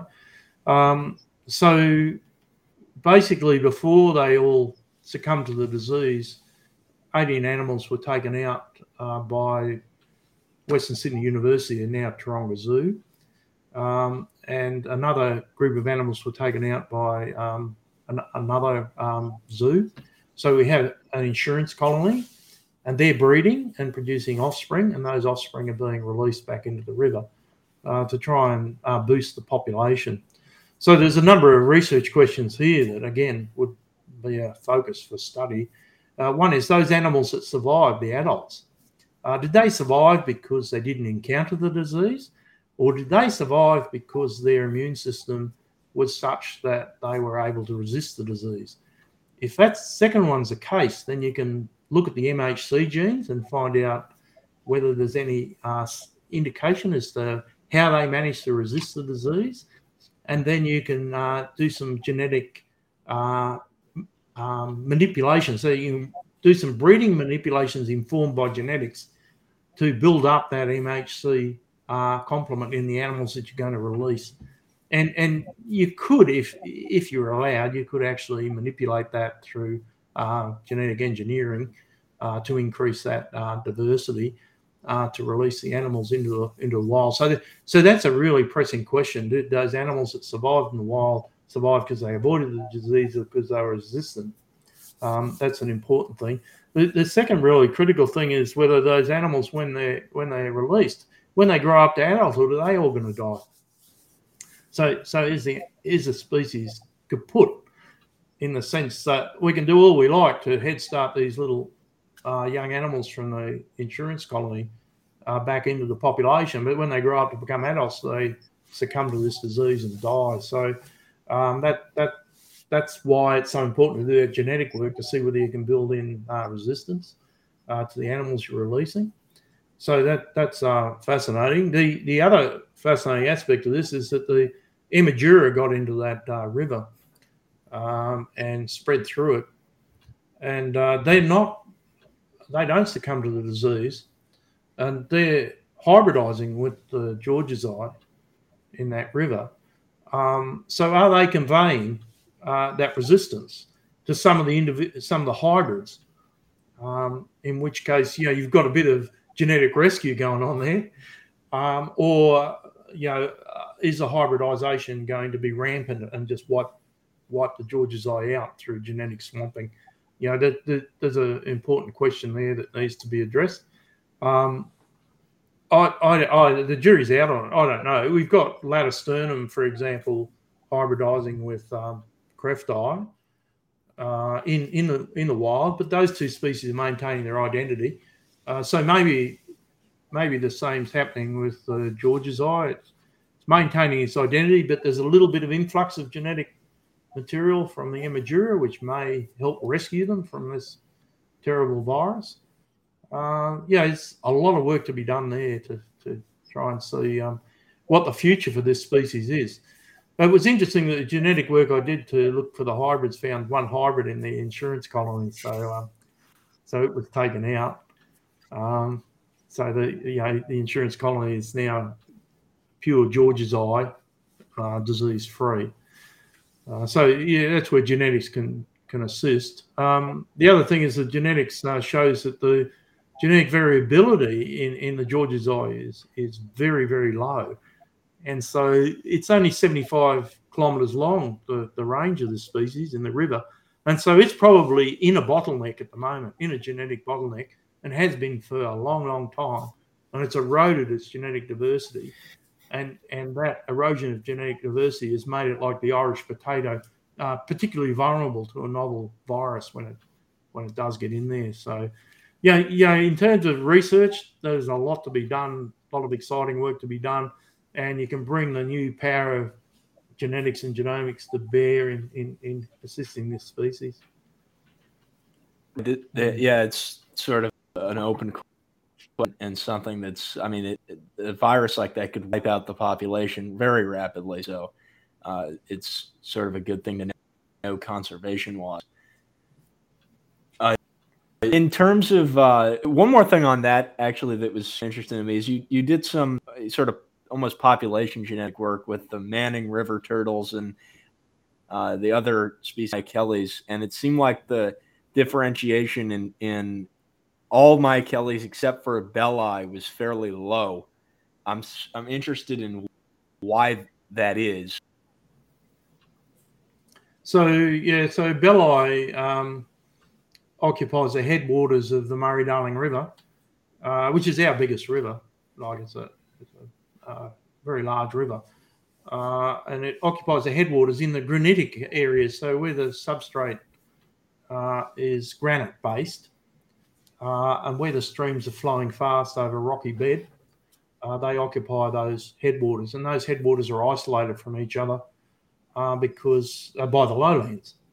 So, so they occupy the headwaters and they're isolated by the lowlands. And so you've had this um, divergence over time in the populations in the Severn River, in the uh, Gwydir River, and in the Namoi River. They've isolated over time and diverged genetically. And so genetic divergence um, or genetic diversity uh, is represented by what can be maintained in a single drainage uh, and what the differences are across the drainages. Whereas uh, georgesi doesn't have that; it's only in one drainage. So, so basically, Bellii's got the advantage of being split over a number of localities, each of which have maintained their own suite of genetic diversity uh, to make the whole uh, greater uh, than than is possible in George's eyes. That, that's what's happened there. Okay. Um, and Latisternum, Latisternum, of course, is a species complex. Uh, so there's more than one species there. No one's done the hard yards to separate them out, but it, it's going to be very genetically diverse. Um, certainly in the mitochondria. Um, so mitochondria are funny. So mitochondria, like turtles, sort of Australian turtles anyway, sort of hand them out like confetti at illicit weddings. Like they're sort of just hand their mitochondria across to uh, other species. So Chelodina expansa, for example, has lost its mitochondria altogether. So in Queensland, it's got Chelodina canni derived mitochondria, and in Murray Darling, it's got Chelodina longicollis derived um, mitochondria, and its mitochondria has gone. Uh, so, so it's been they've been exchanging little mitochondria. Uh, so, so with the latter latisternum, you've got um, four uh, distinct mitochondrial clades, but but clades aren't sister to each other. So there's been some pinching of mitochondria from other species and teasing that out. So we, we started doing latisternum uh, in the same way as we did the southern Emydura, uh, but it got so complicated we we just stopped and put it aside for a while and, until we can work out what's going on in more detail. So a lot of genetic diversity in latisternum, I, I suspect. It's it probably is good that a lot of the early attempts were based on a protein electrophoresis as opposed to using mitochondrial genes. I can't imagine what the phylogenies would have looked like if you had used that, knowing that that they're sort of. yeah, yeah. Well, so the mitochondria is a single gene, right? So you've got gene tree issues um, where the mitochondrial phylogeny can be different from the phylogeny of the species that contain them. Uh, that's a bit of an issue. Um, whereas the allozymes, you know, you've got 45 independent nuclear markers uh, indirectly through the proteins. And so, in a sense, the SNPs are uh, paralleling the the allozyme electrophoresis, except it's directly measuring the DNA, whereas the allozyme electrophoresis measures the proteins that arose from the DNA. So, so the two, those two are more similar than the mitochondria. I think what we'll find with the mitochondrial phylogenies is that they don't, uh, they don't always accurately reflect the phylogeny of the species that carries them. And so you get a really good, highly robust, highly supported through bootstrap um, mitochondrial phylogeny, but it doesn't reflect the phylogeny of the of the species that carry it. And the, the good example of that is that Chelodina expansa. So when you do a phylogeny of the Chelodina, you've got Chelodina expansa sitting up with canni, and you've got other Chelodina expansa sitting with longicollis. And that's because they because that little bit of um, sneaky shuffling of mitochondria across their uh, species boundaries. Uh, so mitochondrial genomes, of, uh, mitochondrial phylogenies have warts on them, I think. Right, right. That's the the, the genomic yeah. revolution is going to be big in terms of yeah, uh, as you said. Um, it, so kind of going into wrapping things up, we also like to kind of focus on the adventure side of things, and we've done that and sort of weaved it through a conversation. But I'm curious that of all the places you've worked, where in the field it's been the most interesting and, and your favorite place to work in the field. Yeah, it's definitely um, Papua New Guinea, and I'm bitterly disappointed I didn't discover it in my 20s. Um, so it's on our, Australia's border, and um, it's an astonishing place to work. I mean, I, I decided to work up in the Trans Fly uh, which is on the border of Papua New Guinea with uh, uh, Indonesian Papua, and it's west of the Fly River, so it's really remote. And uh, it was so exciting. Um, so unfortunately, the people that heralded my visit uh, upplayed my status, um, and so I was a, big man from, you know, Australia, uh, and presumably influential when when I was looking for turtles. I love turtles, and um, so it, it, it, was a bit of a miscommunication. So, so the villagers would um, uh, spend days preparing for my my arrival, and the way they work uh, when they welcome someone uh, is that they get in all their apparel with all their traditional gear on, and then they they basically demonstrate to you that they could have killed you, but they chose not to right? So, and every village had a different way of scaring the living daylights out of you. So, the first village I went to, they there they all were, you know, in an arc, and they were playing their drums and they had all their traditional stuff on, all the colours, and and they were welcoming me into the village, and they were backing up in an arc, and I was walking forward, and then these young men are built like brick shit houses, right? They are very strong and two of them leapt through this arc, leapt up in the air like that, and pointed uh, bow and arrows at my chest and then released the string, but the string wasn't on the arrow, right? So they just released the string, but the arrow didn't get released. And they were literally up in the air like that, and bam, and like I just, you know, I was yeah shocked, and and I was told that if I hadn't reacted in the way that I did, they would have gone to Plan B. Heaven knows what that was. So so that was one, and then every village I went to had a different way of doing it, and, it, just came as a surprise each time. One of them had a um, they had a uh, a bamboo piece of bamboo that they slit and, and heat it in a fire and push it down and bulge out. And they used this to kill people without damaging their skulls because they're headhunters, right? And so he leapt at me and brought this thing down within a centimeter of my forehead. And and they and they all screamed at the same time. So like it was like it was like they scared the wits out of me. And then they had um and then the women turned up and they had two. Each of them had a basket. One, and I said, "What are these baskets for?" And they said, "Oh, that that that was for your head. You know, we, we would put your head in that and take it back to the village." So, and then I got back to the village, and there they all were, and they did all this dancing and everything. And then I look over, and there's this guy with a head in his hand.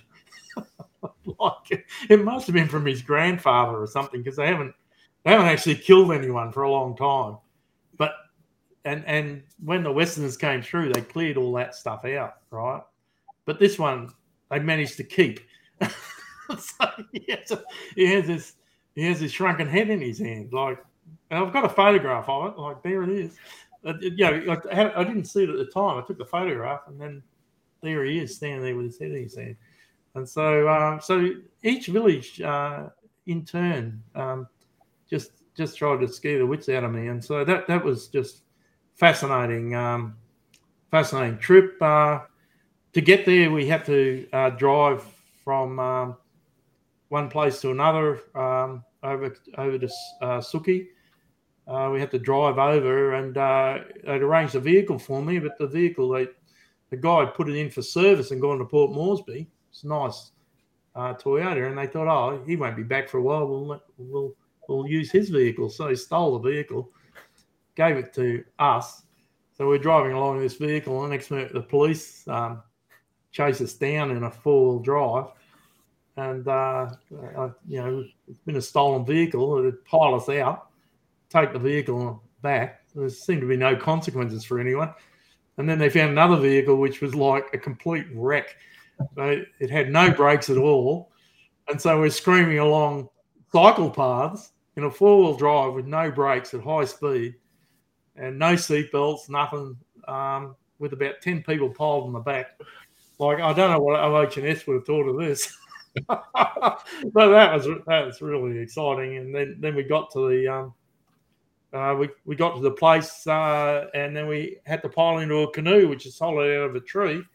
And we had there were ten of us and a dog in this hollowed out tree with a, a 25 horsepower outboard going through the Suki swamps to go from village to village to collect the turtles and uh, yeah, that, that, was pretty good. A big, big tree, 17 meters, I think it was. Massive, massive hollowed out tree. Um, so you know that they're adventures, right?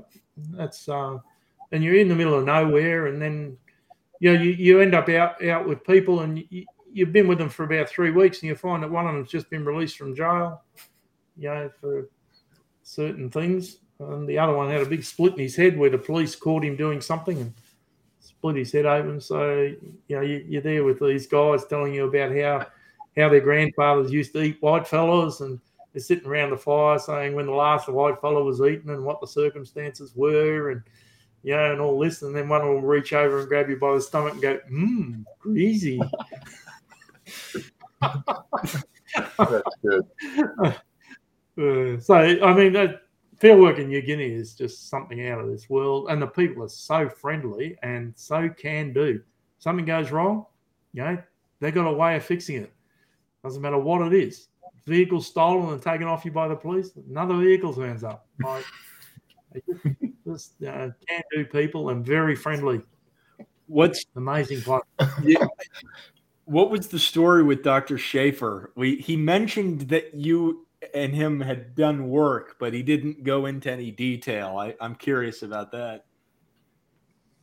Uh, I don't know. If he didn't tell you about it, it's probably best I don't. But um, all right. yeah. So yeah, he had a medical um, a- a- episode in Papua New Guinea, which was uniquely Papua New Guinean, and uh, and we were very remote, and uh, it, and the plane that took us there had a faulty engine, and so when we went to go back, it, it really couldn't take us back, so it took days um, and then finally, they put us on the plane, and I think they decided they were going to have trouble explaining how they had passengers on a plane with a faulty engine when they got back to Port Moresby. So they dropped us off at Kikori on dusk. And uh, yeah, the story went on from there. So yeah, it's sort of interesting story, but maybe you have another interview with Brad to talk about it. Yeah, we may have to do that. All right. Well, that, just one more thing, and, and we'll sort of wrap up. Uh, this has been, I mean, adventures are, are really interesting. Thing I'm also curious about. You've definitely really really ambitious in terms of the work that you've done and the questions you've tackled. I'm curious what the most rewarding project on has been, and well, the, the most sort of a, to rephrase that, what is the most intensive project you've worked on in terms of how rigorous it was to do, and was it the most rewarding project when it was finished? Yeah, so as a herpetologist, I guess the, the most um, rewarding project was the Sex and Dragons project. Um, so, you know, really, it's it's sort of been transformational in how we uh, think about sex determination. And it's been a passage for me because, like, in you know, 15 years ago, you know, I would have been hard hard pressed to explain what a gene was, right? Um, so, you know, working through uh, the projects which I led, um, from funded by the ARC. I think there's been about five of them now. The latest one was the the, the largest uh, grant awarded in the year by the ARC. So we even um, uh, sort of in monetary terms, we even uh, exceeded what was given to the astronomers. So so it's a really big project that involves uh, medical institutes, the uh, QIMR, uh, the Garvan Institute, two medical institutes, all looking at this the intricacies of sex in dragons. And, and I think really that's been really satisfying because of the people I've uh, been able to work with who are high performing, um, driven uh, individuals with a real commitment to science. Um, so in the last grant, uh, not this one, last grant, I think we got, I think we got 38 uh, papers out altogether on different aspects of uh, sex in dragons in in leading journals, and and this is because of the energy and dedication of the team uh, that that I was driving, and and so I think I think that's been the most satisfying. And, and one of the reasons it's been the most satisfying is because I moved from what's called uh, a mode one researcher, where you just work on your own uh, and, and you publish papers on your own and you're following your own passion to, um, you know, under the uh, publish or perish mantra.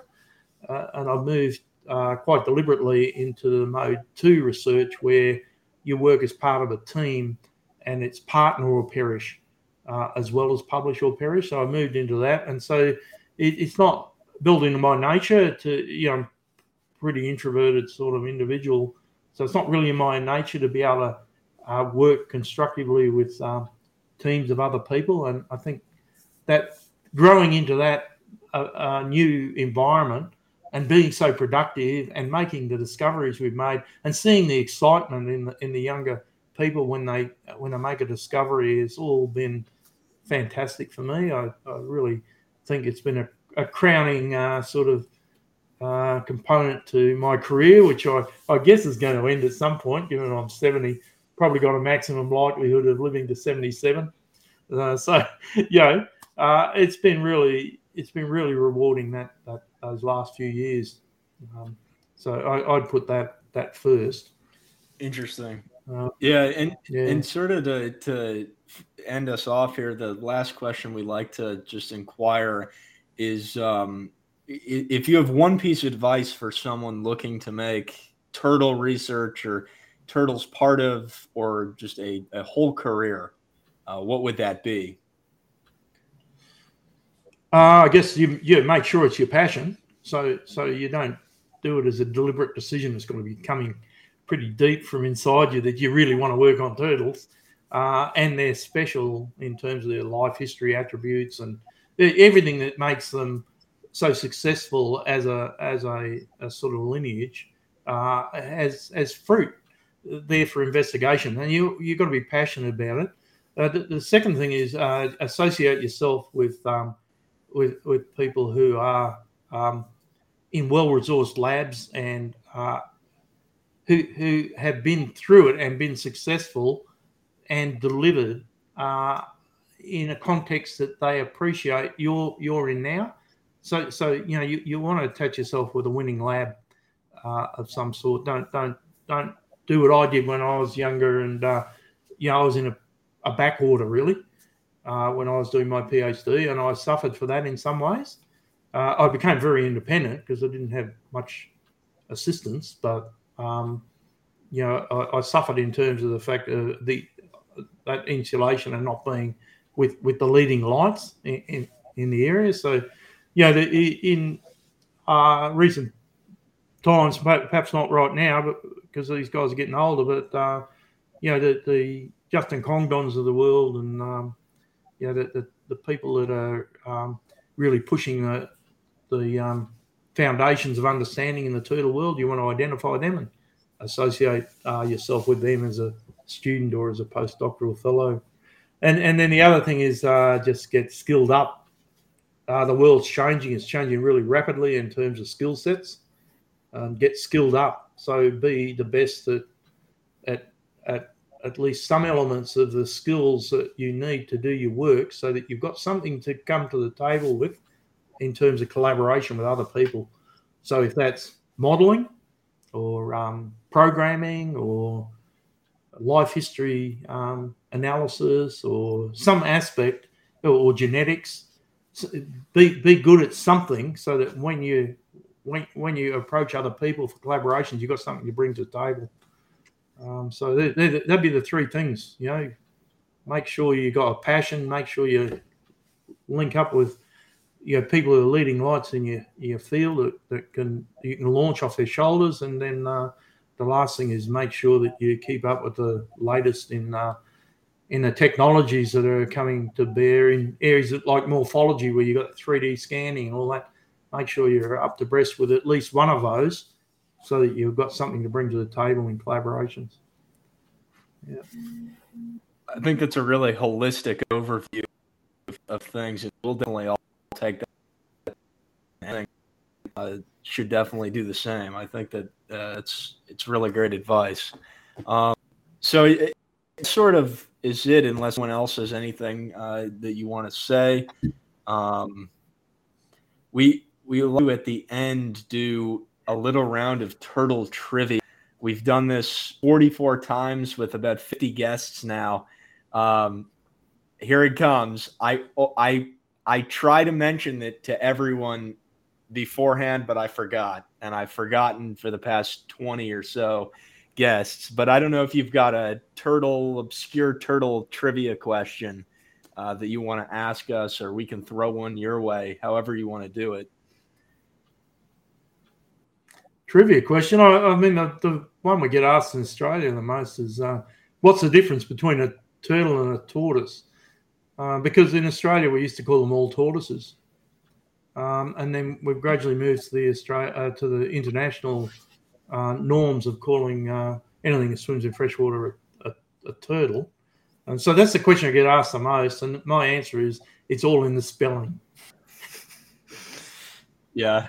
It, I don't know if that's trivial enough for you, but in in terms of the fact that just all tortoises are turtles, not all turtles are tortoises, that sort of, or, or is there something more to that?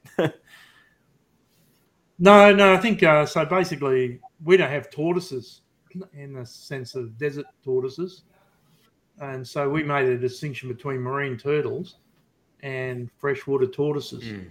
And, and they still do. So in Western Australia, they still call it the Western Swamp tortoise, even though it's a turtle. Um, so it, it still persists. And so in the public mind, that that's the question that always comes up, even if I'm talking a, a primary school or something. The hand will go up and out will come that question. Um, I don't know if there's anything else. I mean, I, I get that question. Yeah, you know, when I'm giving a talk, I've got the turtle in my hand, and someone will put the hand up and say, You're not supposed to hold turtles upside down because they don't have a diaphragm, they can't breathe. Well, yeah, I don't know if that's true or not. I don't know where it comes from because they've got a solid shell, so it's not as if the yeah, viscera viscera might rearrange, but but and also a turtle can hold its breath for two hours. So like, yeah, that's that's a bit of trivia, and uh, I don't know whether it's true or not. So it needs to be in a trivia quiz so that we can make a decision as to whether it's true or not. Well, that's good. I mean, I mean that's, uh, that's some good questions, stuff to think about too. It's sort of open-ended questions in some ways. So, uh, yeah. So, what's your trivia question for me? Oh well, we can. Yeah, we can throw one your way. Uh, it's again on the spot. I don't know, Jack or Ken. Do you guys have one on, on the top of your mind here? Trying to construct something, but I don't, I don't know if we'll be quick enough. I'm not letting you off the hook. You put me on the hook. Now you you're on the hook. We, we even said we would do it. Uh, okay, I've I've I've got one. I uh, yeah, okay, I've got one. Uh, th- this is one that's that's appropriate for uh, Jack and I and a few other guys were out in the field a few days ago working with uh, Graptemys, map turtles. Uh, in terms of the, this is a kind of a Jack question, but I'm I'm asking it. Which map turtle has the lo- the widest and largest head of all 14 species? I've got no idea. It well, it's it's uh it's the one we were working with, Barbour's Map Turtle. They're uh, something else. They've got just insanely large heads for crushing yeah. mollusks. The females do at least. Males, you could probably make an argument. I bet they're also kind of the largest in terms of males, but they're like some of the female Emydura, like that, that get super megacephalic, like really, right, okay. really, really. But their body mass is like uh, 25 times that of the males. So yeah. Yeah, right. Yeah, sorry, uh, not that familiar. I've only been to the US a couple of times, so I'm not really familiar with that one. So you got me on that one. I think we have to have an Aussie Aussie trivia competition that's like not, and you can have your own uh, US trivia competition. That's fair. All right. Yeah. Uh, Jack or Ken, you guys have a Australian turtle related question? That's a tougher one because, hmm. Uh, uh. What do you think? Oh, I okay. I've got one. I, I've got one related to uh, Australian turtles that that was came up. We recently had Scott Thomson and uh, Gerald uh, Kuchling on to talk about the western swamp tortoise turtle, and uh, th- so they at one point they fenced in the habitat for for that species, and there was a problem with the fencing in. They thought it would help, but it didn't help what did the fencing do that was not good for the, the, the turtles? Yeah, so there's such a thing called the fence effect. I don't know if you've uh, seen Krebs's work on the fence effect, where they put a fence around uh, a particular area and the voles went through the roof in population numbers and ate themselves out of house and home. Uh, because dispersal is a really uh, important uh, component of population regulation in some species. And in bandicoots, it appears that's probably similar. And so when they put the fence around, uh, the bandicoot numbers built up uh, because they weren't dispersing, and then they started eating the turtle eggs. So, um, so basically, they had the, the, that problem of fence effect, uh, driving up the population artificially of the bandicoots, and that having an impact on the on the turtles, as I understand it. But uh, maybe I'm wrong. Nope, that was right, and I, it, I was not aware that the fence effect was something that was uh, well established. So, uh, learned in the process of asking the question. yeah, that's all right. So they need to put little little um, trapdoors that let the uh, bandicoots out, but not back in. Um, if if they want to um, alleviate the fence effect, we we have the same thing in our um, in our uh, sort of reserves in Canberra. We have a fenced Mulligan's Flat, uh, and there's a fence effect there that requires management of the population numbers inside, and that they can manage the grey kangaroo numbers, uh, which would would naturally uh, go up as a result of that fence effect. Uh, but they're not. They can't manage the uh, the redneck wallabies because they're a native species that's not able to be managed in the same same way legally, and so they've gone through the roof, uh, eat, eating the place out of house and home, and that dramatically affects uh, all the other species in there, including the long necked turtles. So uh, that fence effect is something that needs to be recognised and managed uh, very actively. Interesting. That's an issue across Australia, not just with the, the swamp turtles. So it's good to know. Hmm. All right. Well, I, we could throw one more, or we can wrap up if Jack or Ken, if you guys have something. Uh, but well, we've, we've, been going for a while, but it's been, been really an honor. Uh, for Georges, thanks for sitting us and telling us your work, and uh, it's really awesome. No, it's been really interesting for me as well, and great to see you guys. Are so enthusiastic about getting this out to a broader audience and uh, and the amount of work you put into the, the questions and the depth of your knowledge uh, uh, goes beyond what I'm normally confronted with when I'm talking, say, to journalists. So, uh, yeah, I just commend you on that. It's been uh, really, really a pleasure talking to you guys. So, uh, hopefully, if you come out to Australia, you can catch up. we can catch up. So, yeah, let us know if you're ever coming out this way. Go ahead, Jack. No, no, say anything.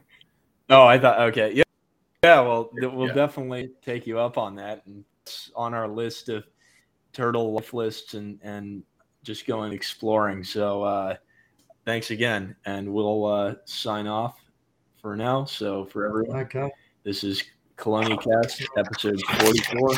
See you next time.